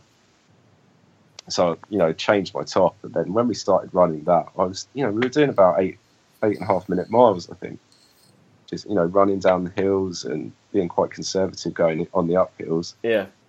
running all of the flats. And he was just said, "Look, I'll tell you exactly what's coming up when, you know, when when we get to it, and um, I'll, I'll remind you to eat. You just don't do anything other than follow me and just forget about it. You know, Oh, that's great. I'll I'll be your I'll be your I'll, you know I'll do everything for you. And I just thought, you are such a legend. Perfect. Yeah. And so we had a bit, bit of a chat. You know, when I was getting a bit miserable, he noticed that and he'd give me some like Shot Bloks and stuff, and all would be fine. And what I found thinking about it, you know, and what, when I was doing this race, it's the first race that I've ever done. Is that if I started to feel low, you know, if I was bonking a bit, if I started to feel sick, I just thought, you know what, it doesn't matter. I'm on the Western States 100. This is a dream come true. Oh wow. And I thought that, it didn't matter anymore. Yeah. Um, it was, you know, motivation to get me through. And then, so how did it, how did it feel to then finish it? So how yeah, so how long did he take, and then how did it feel to to actually cross that line in the end? Oh, you know what? Like there, there was a, there were a few moments that, like crossing the river in a boat and going up. Um, there was a certain aid station I remember from the films, and um, going across No Hands Bridge, and there were lots of moments that were kind of like experiencing stuff that I'd only ever seen in films. Yeah, and I, you know, it just started to get better and better and better, and then you could almost taste the finish. Now, there's there's quite a large climb up up to a point called Robie Point, which is about one mile away from from the finish at Placer High School. And Bob was like, "Hey there, Dave. You know, you know, you've run the race like a local. You know what they say to the locals? Got to run the last hill." And I thought, "You are that no." There's no way. and uh, when we got up to this aid station at Robie Point, they said to Bob, Bob, because you're a local, you have to run the last hill. And he was like, huh, see ya. Yeah, I told you. and it must have been a pathetic sight, but I really did try to run this last bit of time up to Auburn. But, you know, so a, a baby could have crawled past me quicker, but I really did try. And you, you go down about a mile or so on some tarmac before you get to do a right hand into the high school track. And, you know, how many people have I seen in films and stuff get onto this track and, you know, do the loop round? And when you get onto the course, you, you hear a person going, you know, this is David Harvey. He's come over from the UK. Um, this was his first time applying for the Western States. You know, well done, congratulations oh, amazing. they say about your history and stuff. It was like you are now a Western States finisher, and I was just thought, oh my god, this is better than anything in the world. And you know what? At that moment, it was just the best place to be for me. You know, it was, it was a dream come mm. true, and you know, my sister messaged me saying, "I can't believe you've done it." You know, and I thought, you know, what did she not think I could? Because there was always a bit of me that thought, this is probably not something that you're able to do. So to finish mm. it, I just thought, ah, amazing. You know, I, I can't I can't put it into words what that felt like. It was just fantastic. And, and as soon as you finish, they give you, you know, everything's branded with Western States. You know, they give you a Western States bottle, and then this guy called Tim Twietmeyer comes and meets you, who's won it God knows how many times. And then they escort you to Um, they escort you to get a massage, and then they, there's a podiatrist to check over your feet, and there's doctors around and stuff. And I think I insulted the massage therapist a little bit when I was laying there because they, they were starting to pray around me when I was laying there. And I thought, oh my God, what do you think? I'm Satan or something? And then clearly they did not find that funny. um, but yeah, then it's done. Bob gave me a beer and, you know, happy days. Went, went and had a, a good good week in Vegas to party after that. So, Oh, nice. And so how so how quickly did you do it in? uh, 25 hours, six minutes. And is that what you expected? No, I was hoping for under 24. So, but, you know, if I finished it, it's, it doesn't matter. Yeah, no, absolutely. Oh, that's amazing. That's amazing. Yeah. So Yeah, fantastic, honestly. like, so that I mean, so that was basically you were you were in a place where uh, you know you wanted to done that. You've done that for ages. It, it lived up to all of your expectations. So why a few weeks after did you do the Lakeland 100 and do like the total contrast to it? Ah, yes. Well, do you know how I said that on the Western States course, there's no way that you could possibly be sad? yeah. On the Lakeland 100 course, there's no way you can possibly be happy. It's a physical impossibility. Surely Lakeland 100 is easy compared with Western States. Fucking Western States is park run in comparison to Lakeland 100. Oh my god! you know What's- what?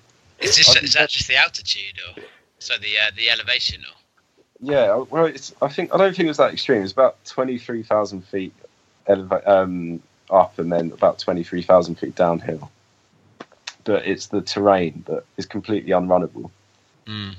So you'll you'll get to a point where you might be getting a ten minute mile up, and then the Lake District will reassert its dominance and throw you a boulder field in the way.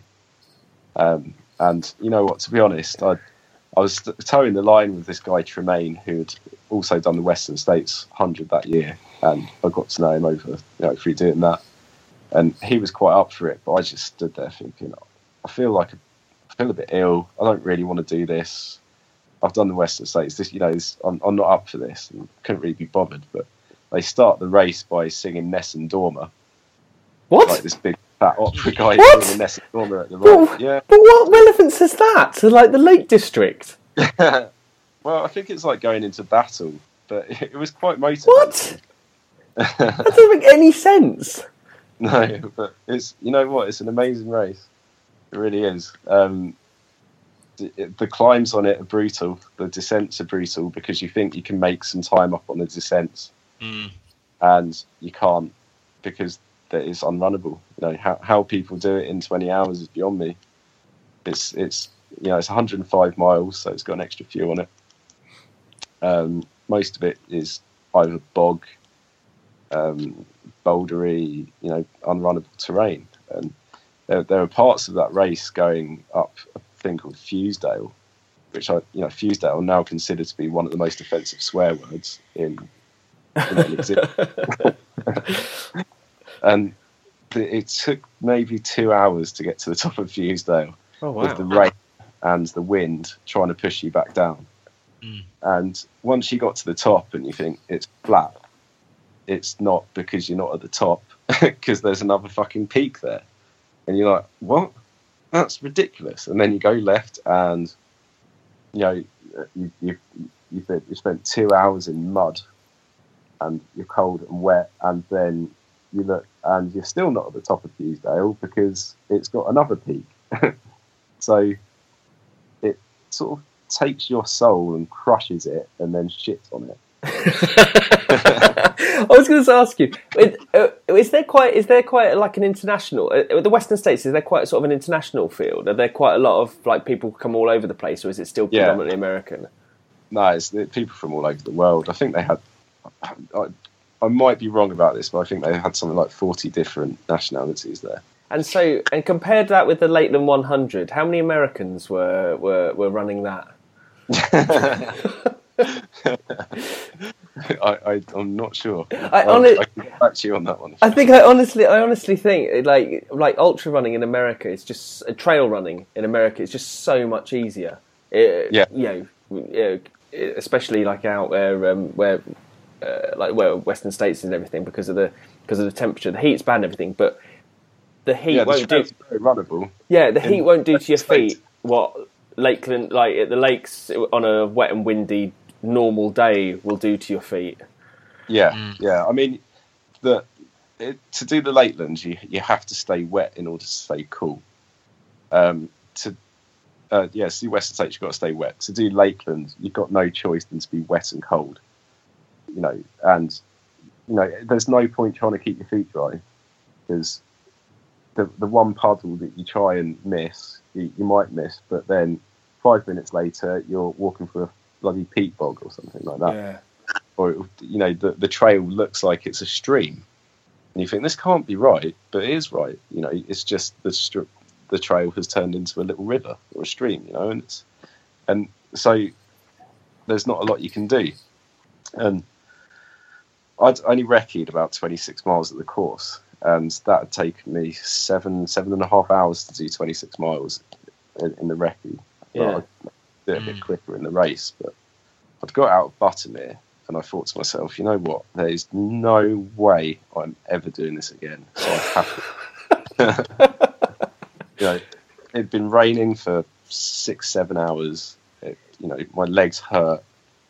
I felt a bit sick, and do you know what? I was, I was going along Buttermere, not very happy, and just wanted to stop and not do it anymore. Yeah. And then uh, got round the corner, and there was the steepest fucking hill I've ever seen in my life, and I just wanted to cry. I just thought this is this is a joke, and something saved me at that point, and I don't know whether it was God or science or whatever, but my battery started to run out on my head torch. And you know what? I was so happy because I got to sit down for five minutes and just change the battery, have a little bit of food, and then think you need to bloody well man up. And um, so yeah, I, I got back up, and do you know what? I actually, although it was miserable, and I didn't want to do it, it was really hard. I did kind of enjoy it in a little bit of a dark way. Oh, Um, what is wrong? Yeah. With, what is wrong with people? It's just it's so true, isn't it? It's like you think something's absolute rubbish, and then part of you Yeah. starts like something's been rubbish, and then literally minutes after you start getting nostalgic for the rubbish thing that just happened. You're like, what? What what goes on in the human brain that, that makes you? Or may- maybe that's what draws people to to certain types of races. That never happened. That never happens in parkrun. no, no, absolutely not. do you know it's a little bit like childbirth, isn't it? It It's must be. exactly like childbirth, as I repeatedly tell my wife. It's, Yeah, it's it, harder than childbirth. In fact, the the midwife said that it's uh, having running a what's he say? Having a baby's just as hard as running a marathon. And I said she's Yeah, only had well, one I only had two babies, so. Um, so David, so David, what? Uh, this is Hellard. Uh, of the two, which which do you fancy? I don't think. I, my worry is if I if I ever go to these big American events, that you just say something that would insult someone, or I don't think I, I don't think that's an Helps. American event that you have to worry about. I just think that's just when you go to an event. but I think they're almost um, you know put up there the sanctity of, of religion. You know they're, they're they're held in such high esteem compared to. I mean, what races are in the UK that anyone really gives a shit about? Um, Parkrun. Yeah. but I, I mean, I, I'd always choose for heat over cold and wet. oh yeah. Yeah. Oh, absolutely. Yeah. That's why you should never run in the UK. I think that should be just a general rule. Don't run in the UK. It's awful. it's horrible. So where does it leave you now then? What are you thinking next? Is, are you Um, looking for something bigger or are you feeling content or? Double Western Well- States. Uh, yeah. Well, I'm, you know, I, I'm, I'm hoping to do the uh, double Portsmouth Marathon if I can get Lee on board. Have you ever done? Um, have you ever done Portsmouth Coastal, David? I've done it the last three years. Yeah, I've never had a good time on it. It's awful. Oh, have you? Okay, okay. Have you ever done it? Have you ever done it, Hellard? No, but I've I've heard it mentioned a lot. Is it around Christmas? Yeah, It is. It's like the, I think it's like the last marathon in the south or something. Yeah. Just before, yeah, just before, uh, just before Christmas. Oh, it's, it's probably put there as a their clever ploy for anyone who's trying to get good for age for London. Sorry, who's trying to get championship for London. Oh, really?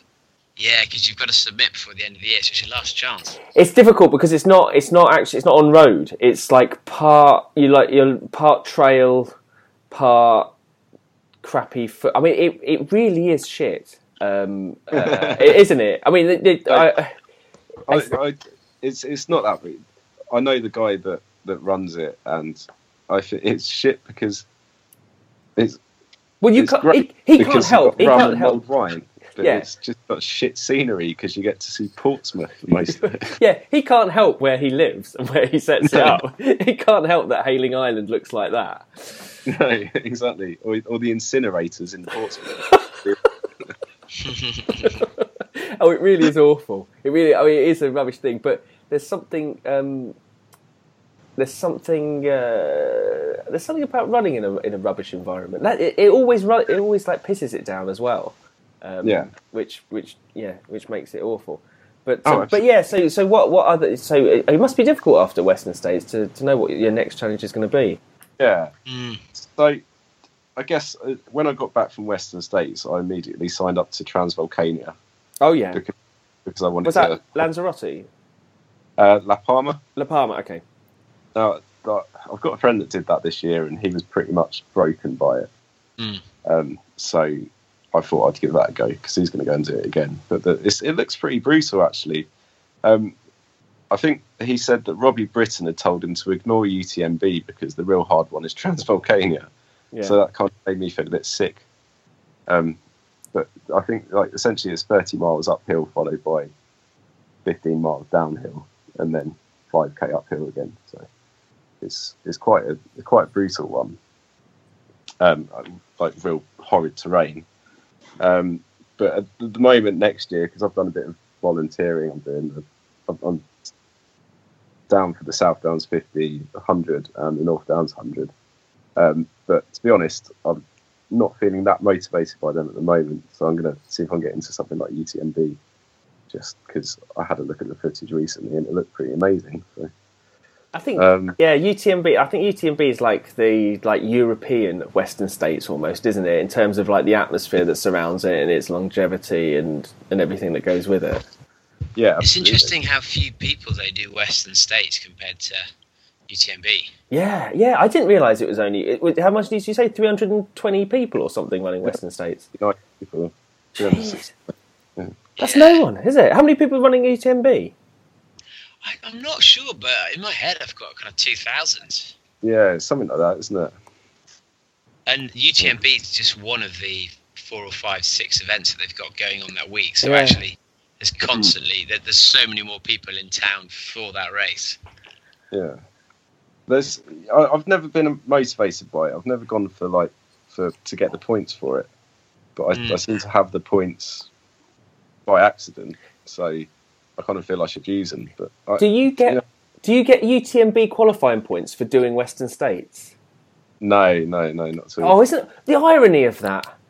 Yeah, but they, but they, they won't. Um, yeah, they they won't sign up for it though, will they? Like none of the American races want to give UTMB points because they think they have to pay to for the right to have Mm. UTMB points assigned to their race.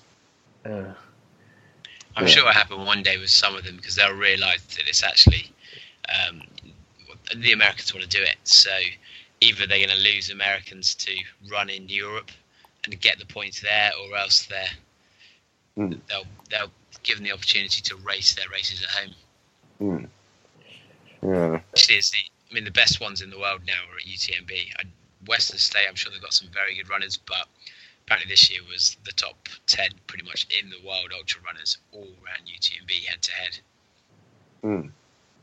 yeah. Except Including and Kilian and that, didn't they? This year. Yeah, yeah. I mean, It's Kilian a- didn't even win. so you missed you missed your chance.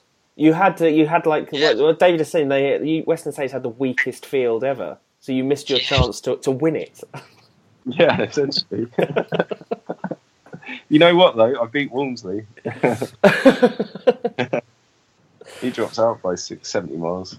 And, and if you're going to give advice to people who have signed up to the Western States, what would the main advice be? Um, yeah, just you know, if, if you're going to do it, then make sure that you sit in the sauna for a few weeks beforehand and Mm. be sensible and use the creek crossings to stay cool. Because if you're not used to that heat, then Mm. you know you're not going to be able to, to do it. You need to try and stay cool somehow. That's some quality advice. Yeah. Yeah. But of course, don't do it because then when I go in for it next year, then that'll give me one less chance of being. yeah, don't give anything away. Every Yeah. time, every time you you help, you assist someone, it, it, it pushes you down a place. That's that's. yeah. Um, I quite fancy doing bad water though. To be honest, that's like my yeah. Bucket Mm. bucket list one to do, but it's so expensive. But that's How much is Badwater then? uh, it's about a thousand dollars, I think, just to sign up. But then you don't get anything with that. You get the right to run along a road with having paid for a van and four people to follow you, basically. So, Wow. yeah, so it's, it's quite expensive. I think it costs about three or four thousand dollars to do. So, I I guess imagine- insurance. yeah, insurance. That's what I'm about to say. Insurance. I think they hiked the insurance up because they were they banned it, didn't they, uh, last year? Um, only for it to come back again. So I wonder if they've like hiked it up as a result. Yeah, they must have done. They've probably got a new insurance firm that's finally agreed to pay out if they give them enough money. yeah, Yeah, we really care about health and safety. Um, that's why we're. Oh, oh yeah, you'll pay us more. Brilliant. Yeah, of course you can run Yeah. Death Valley. Absolutely fine.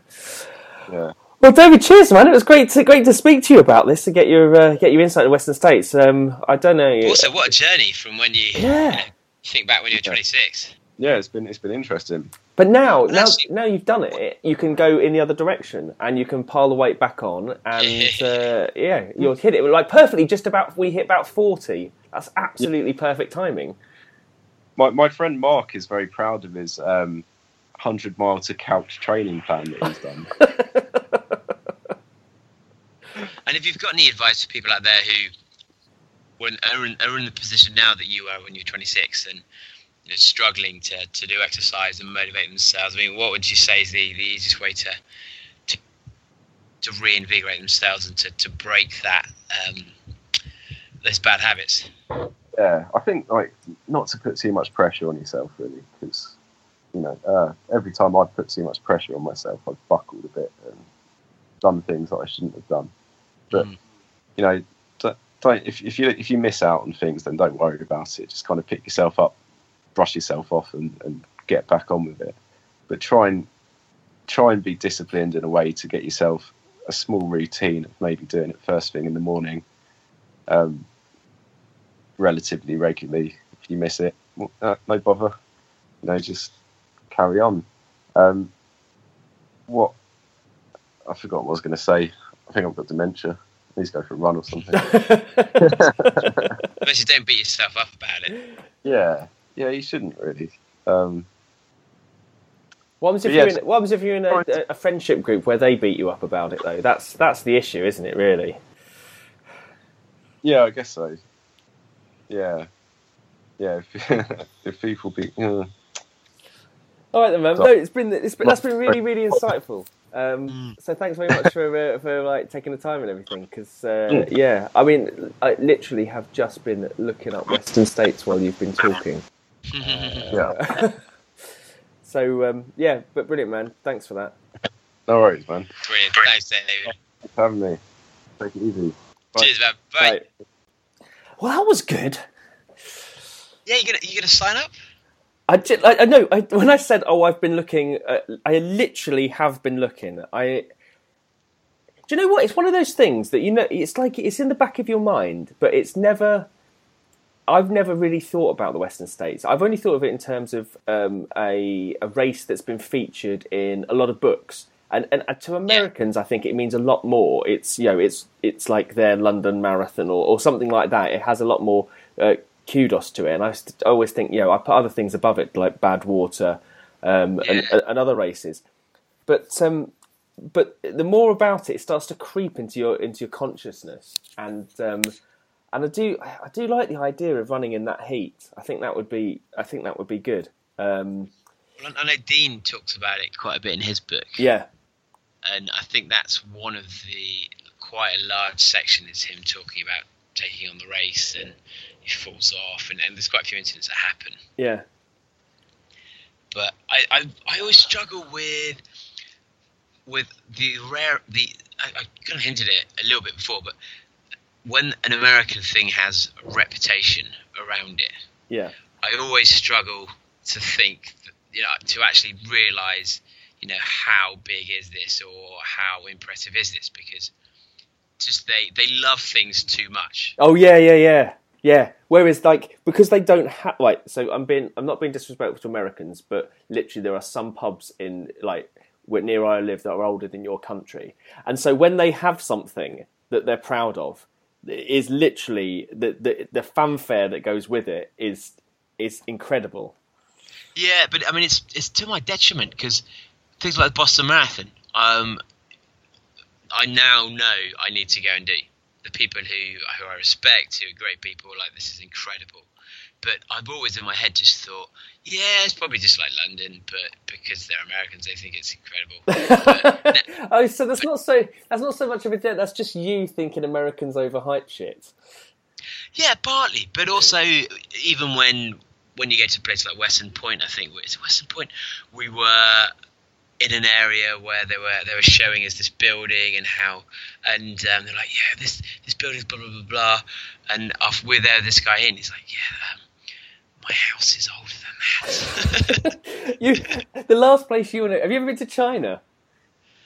uh, well, yeah, briefly in Beijing, yeah. because that's like the China's like that. Every everything is celebrated, and they and the difference is that they lie about everything. So like they go, oh, this like no matter where you are, we'd always Yeah. say the same thing. Like, this tree is the oldest tree in China, and you're like, oh, I'm I'm not sure it is. It doesn't look like the no. This is the oldest tree in China, or it'll, or they'll say, or there's some like terrible fact like this temple is a hundred years old, which makes it the oldest temple in China. You're like.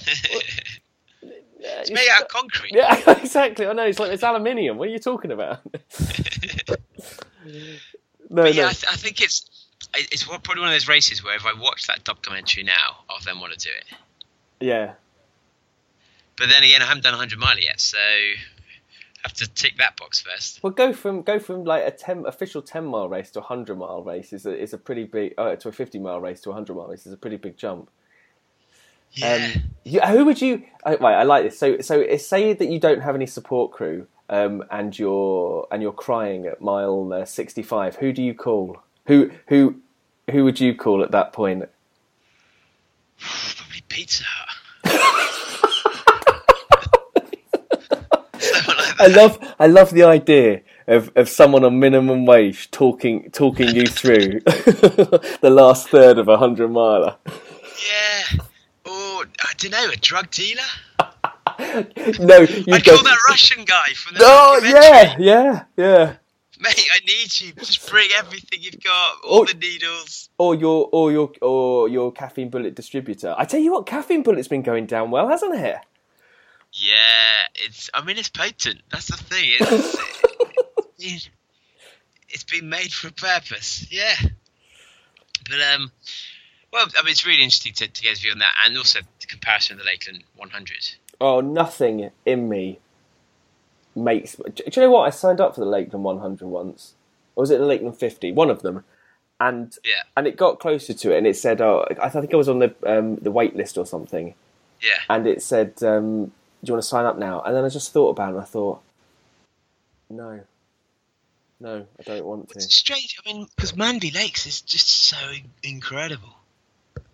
But maybe the ascent's not as much. It's I can't remember what it what it amounts to, but probably three and a half thousand feet over a marathon. Yeah, And I'd imagine the Lakeland 50 is probably twice the distance, four or five times the ascent.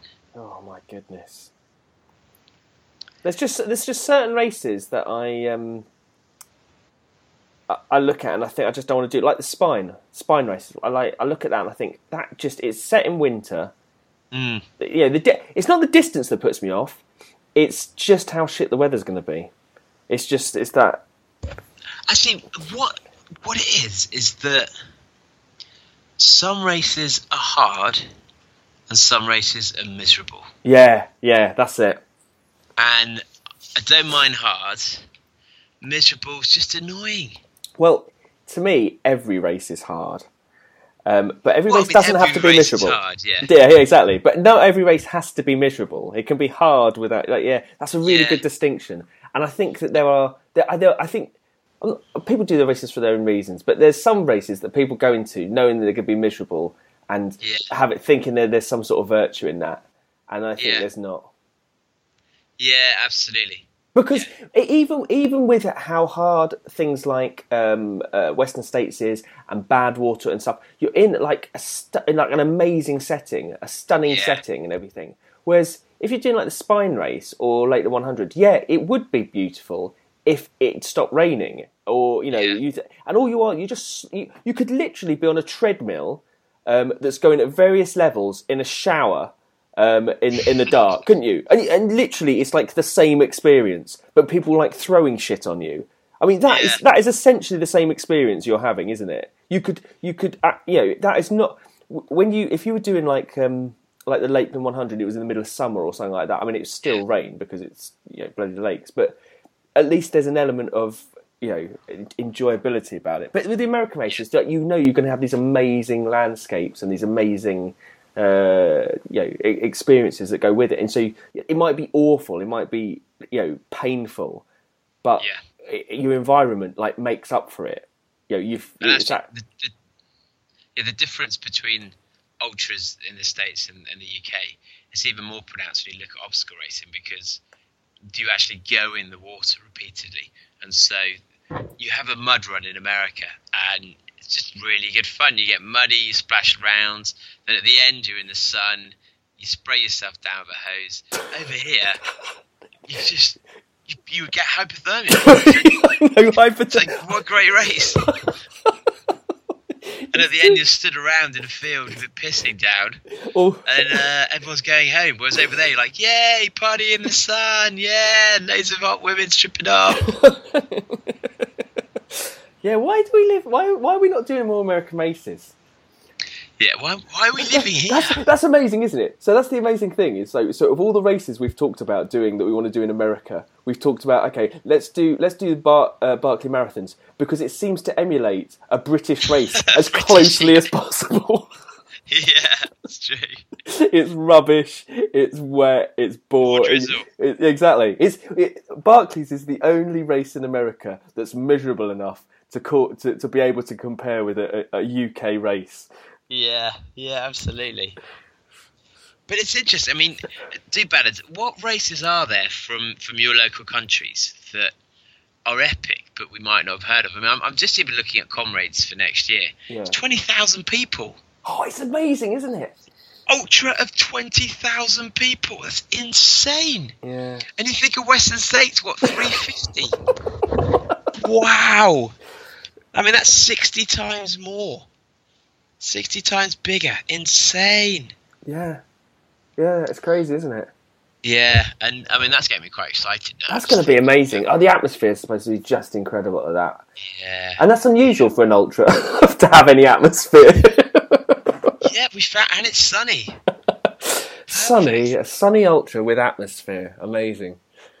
Uh, But yeah, let us know, do bad if there are other ones that might not have crossed our radar, will never cross our radar, just because they're in the wrong country, and therefore we're not going to know people who've done them. They're not going to be in the, the the newsletters we see, the magazines you read. Send us in what you think are the best ultra races out there. Um, and also send us some good examples of just proper miserable because I, I think we need to start highlighting misery for the sake of mis- misery because I'm not I'm not that big a fan. yeah, I, I'm like you, David. Misery, I'm not. A, I'm not a huge fan of either. I think I'm anti-misery. Yeah, I don't mind watching other people in misery. That's quite funny. Yeah, I'll, I'll cruise someone for for that. but um, have we got any we got any letters or anything to talk about this week? Because have you have you seen the blokes' dads who's bought dirt cans? Oh my god, we need to. Yeah, we need to talk about the um, the rise and fall of um, of Wigan Runner because they they were on we a, had already. they were oh we have but they, they were on the last warning and now they they just disappeared. It's all it's all a bit sad, really. Is he no longer raising? No, no, no. I mean, it's like disappeared out of the group. I, th- I thought they were they were going to push on ignoring our our um, threats to uh, to get rid of them, and they just they they they listen to us. And I'm not used I'm not used to people listening to us. Yeah, well, the thing is, I, I think to a certain extent we were just saying, just please stop annoying us. but um, Matt Gibson's dad uh, is an absolute legend. He's gone out, he's he's gone and bought himself some dirt cans, and then he's posed for a photo. He, I don't think he's he's claiming he's run a 5k, but he's got the look of um, the, the pride in his eyes of someone Oh. does. He has he he has a race for life look about him. yeah, and he looks like such a nice dad as well. Yeah, absolutely. In fact, maybe we should all try and get our dads to, Oh, to wear dirt cans and, and pose for us. I think I think there is there's several threads here. It's basically you need to get your parents to wear some dirt cans. You need to get your pets to wear derp cans, and we know Pets, we know cans, this. Yeah. I heard a statistic the other day that one in five dogs in the UK has a social media account. Probably do. So you got a dog? uh, no, Okay. uh, so, uh, we, there's nowhere this can go. I was There's nowhere this can go, no. So no, I was saying that though. So a lot of people's dogs must be socially media savvy. So we can we could clear this. Actually, this could be our way of expanding the listenership of Bad Boy Running. So if we get people to get their derp cans on the dogs and promote Bad Boy Running through that, then other people love pictures of dogs wearing amusing things. We need to get doggy BBR t-shirts. do. I mean, that's not going to take several years to send to people. But I think um, Amy from Mudsicle, a Amy Soran, her dog has got hundreds and hundreds of followers. Oh, Amy, Amy could pretty much get derp cans on pretty much any animal, couldn't she? Oh my god, she does need that. That would be brilliant. In fact, that needs to be her new mission. She needs to go out and whichever animal she treats, she says, "Oh no, it's a new therapy. It's like meditation. We just get them to listen to Dirt can just therapy. posh blokes. Yeah, yeah, and then get photos with like cows, horses, sheep. That, I want to see a hamster with dirt cans. Brilliant. Oh, so there we are. We want. Um, I'm not. I don't think we should do it to children. I think it should be old people and animals. Sleeping old people. People who don't know they're dirt canning. Yeah. Do you derp? It's a. It's a. Um, a silent derp. Well, uh, have we got any letters or anything from the Do Badders? No, no letters at all. Nothing. None at all. Nothing at all. Wow. Given that we haven't been here for about a year, I lots, of, lots, lots of complaints about um, uh, not releasing. Oh, oh! I've got amazing news. Oh, Oh, this is amazing news. Why have I not mentioned this earlier? I don't know. I And don't know what ev- news is. How can I comment? And this is news that that everyone is going to love. Eddie is back. What? Producer Eddie is back. Has he been kicked out of the police? No, he's not been kicked out of the police, but importantly, he's been Yeah. kick, kicked to the curb by his French girlfriend. So he has oh, more time on his hand. Well, I don't know whether I don't know, No. I don't know whether it's him or her or whatever, but he has more time on his hand. Brexit, apparently, it was. Oh, But Brady it. France's no, lo- France's loss exit. is the do badders gain, which means Oh, thank you, France. You've finally done something it was good. it was part of the Brexit negotiation, actually. oh wow, so Eddie's back. Eddie, say hello if you can. Let's That assume chance, let, us assume he has he's interrupted that part and said hello. Yeah. This So, does yeah. mean you've got fewer excuses for why the podcasts aren't coming out now. Uh, if you remember, my laptop um, broke. It, and to be fair, I did miss the plane last week, so I couldn't record on Monday. So that may have been my fault. Oh, don't worry. Don't listen. The thing is, over summer, people have time off, and we're busy guys as well. So you know, and people, it really, it really does increase people's um, uh, desire. Does it? I'm not even sure that's true. Distance makes the heart grow fonder. Oh, it makes the heart grow sort of narkier. Definitely, it makes the it makes the the Facebook threads um, more aggressive. I don't know if it's, I don't know if it funness is uh, is exactly what we uh, we've experienced. But anyway, um, if you um, if oh, we've got oh, we've got an episode coming up, haven't we? That has been driven by uh, the do badders in terms of asking questions. The relationship episode. Oh, is that actually going to happen? Oh uh, yeah, of course it's going to happen. I haven't actually looked at that post yet, so um, Oh, don't. I don't know if it's don't, good that we do or I- don't. don't. I think I'm going to throw them at you fresh. I'm going to throw at you fresh, and, and we'll, we'll get we'll get pure, unadulterated, um, Hellard style advice. And is your intention of this that because our advice is going to be so good that it ultimately means it's going to end up with a lot of do better babies and therefore more listeners? More, it's our way. It's our way of getting more listeners um, Clever. and getting less people to run because that's important as well. That's one. That's one of our aims. More, more DNSs, more DNFs, and everything. Um, yeah, so uh, so we've got that coming up. But um, if you haven't subscribed already, um, please uh, go to iTunes or whatever else this is on, and um, and hit the subscribe button to make sure that you uh, get the episode. If you haven't reviewed us yet, I think we're a little way off um, 100 uh, five, well not 100 five star. To think we've got 78 five star reviews or whatever. But it'd be good if we get to 100 reviews. That would be amazing. Uh, if you Yeah, have, absolutely. yeah, if you've got anything uh, you want to send in to us, um, letters at badboyrunning.com. Um, try to make your uh, letters as sweary as Tom Scott's, if possible. Um, if you can get swearier than him, then that's uh, that's perfect. He managed to get he gets twelve swear words in, in every ten. It's quite Every ten, that's the incredible part about it. Yeah. Um, um, and uh, yeah, if you haven't joined the uh, Facebook group yet, go to Facebook and join Bad Boy Running Podcast, and we will let you in. You have some questions to answer now, and uh, some people aren't uh, aren't playing along. I've noticed. What is this? Yeah, so when you try and get into the podcast group, uh, you've set some questions, haven't you, to ask them to, to make sure that we yeah we're getting we're getting the right type of characters coming into the group. Absolutely. Well, now that we, we've, we've, I think we've hit the thousand mark, We have hit the thousand.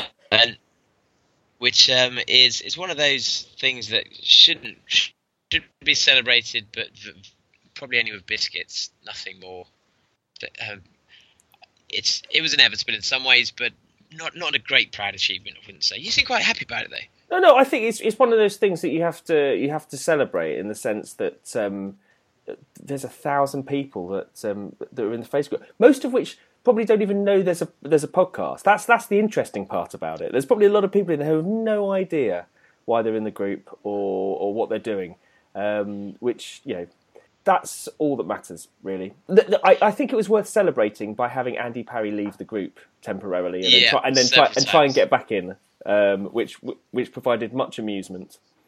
But we, we've now had some questions because as the group gets larger, it hits more people's radars who are trying to promote things to runners or to bad boys.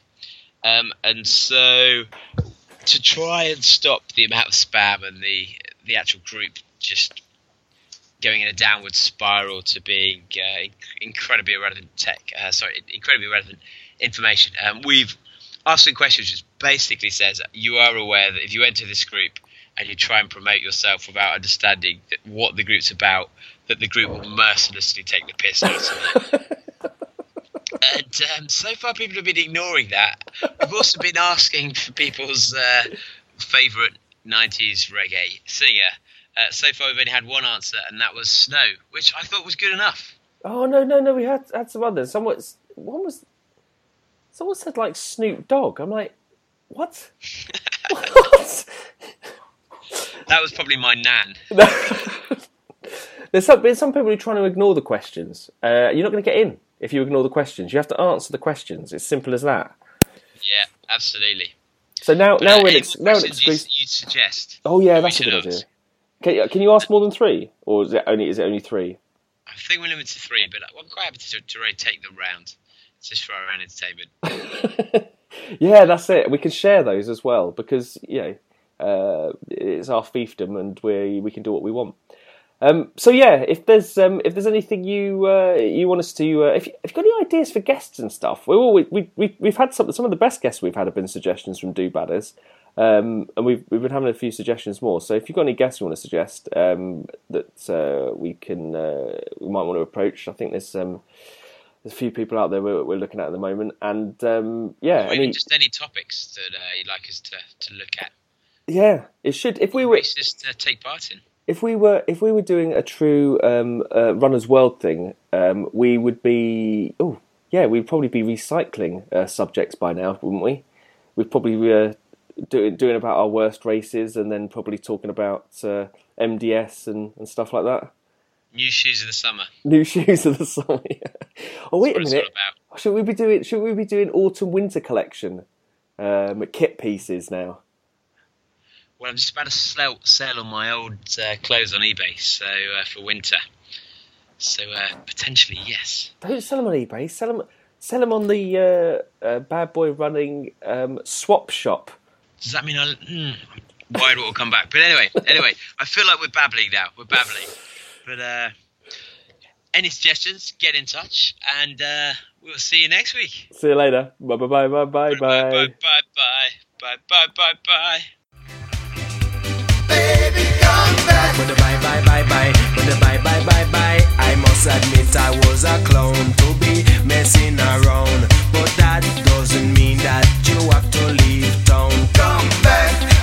and give me one more try. Cause a love like this should I never ever die.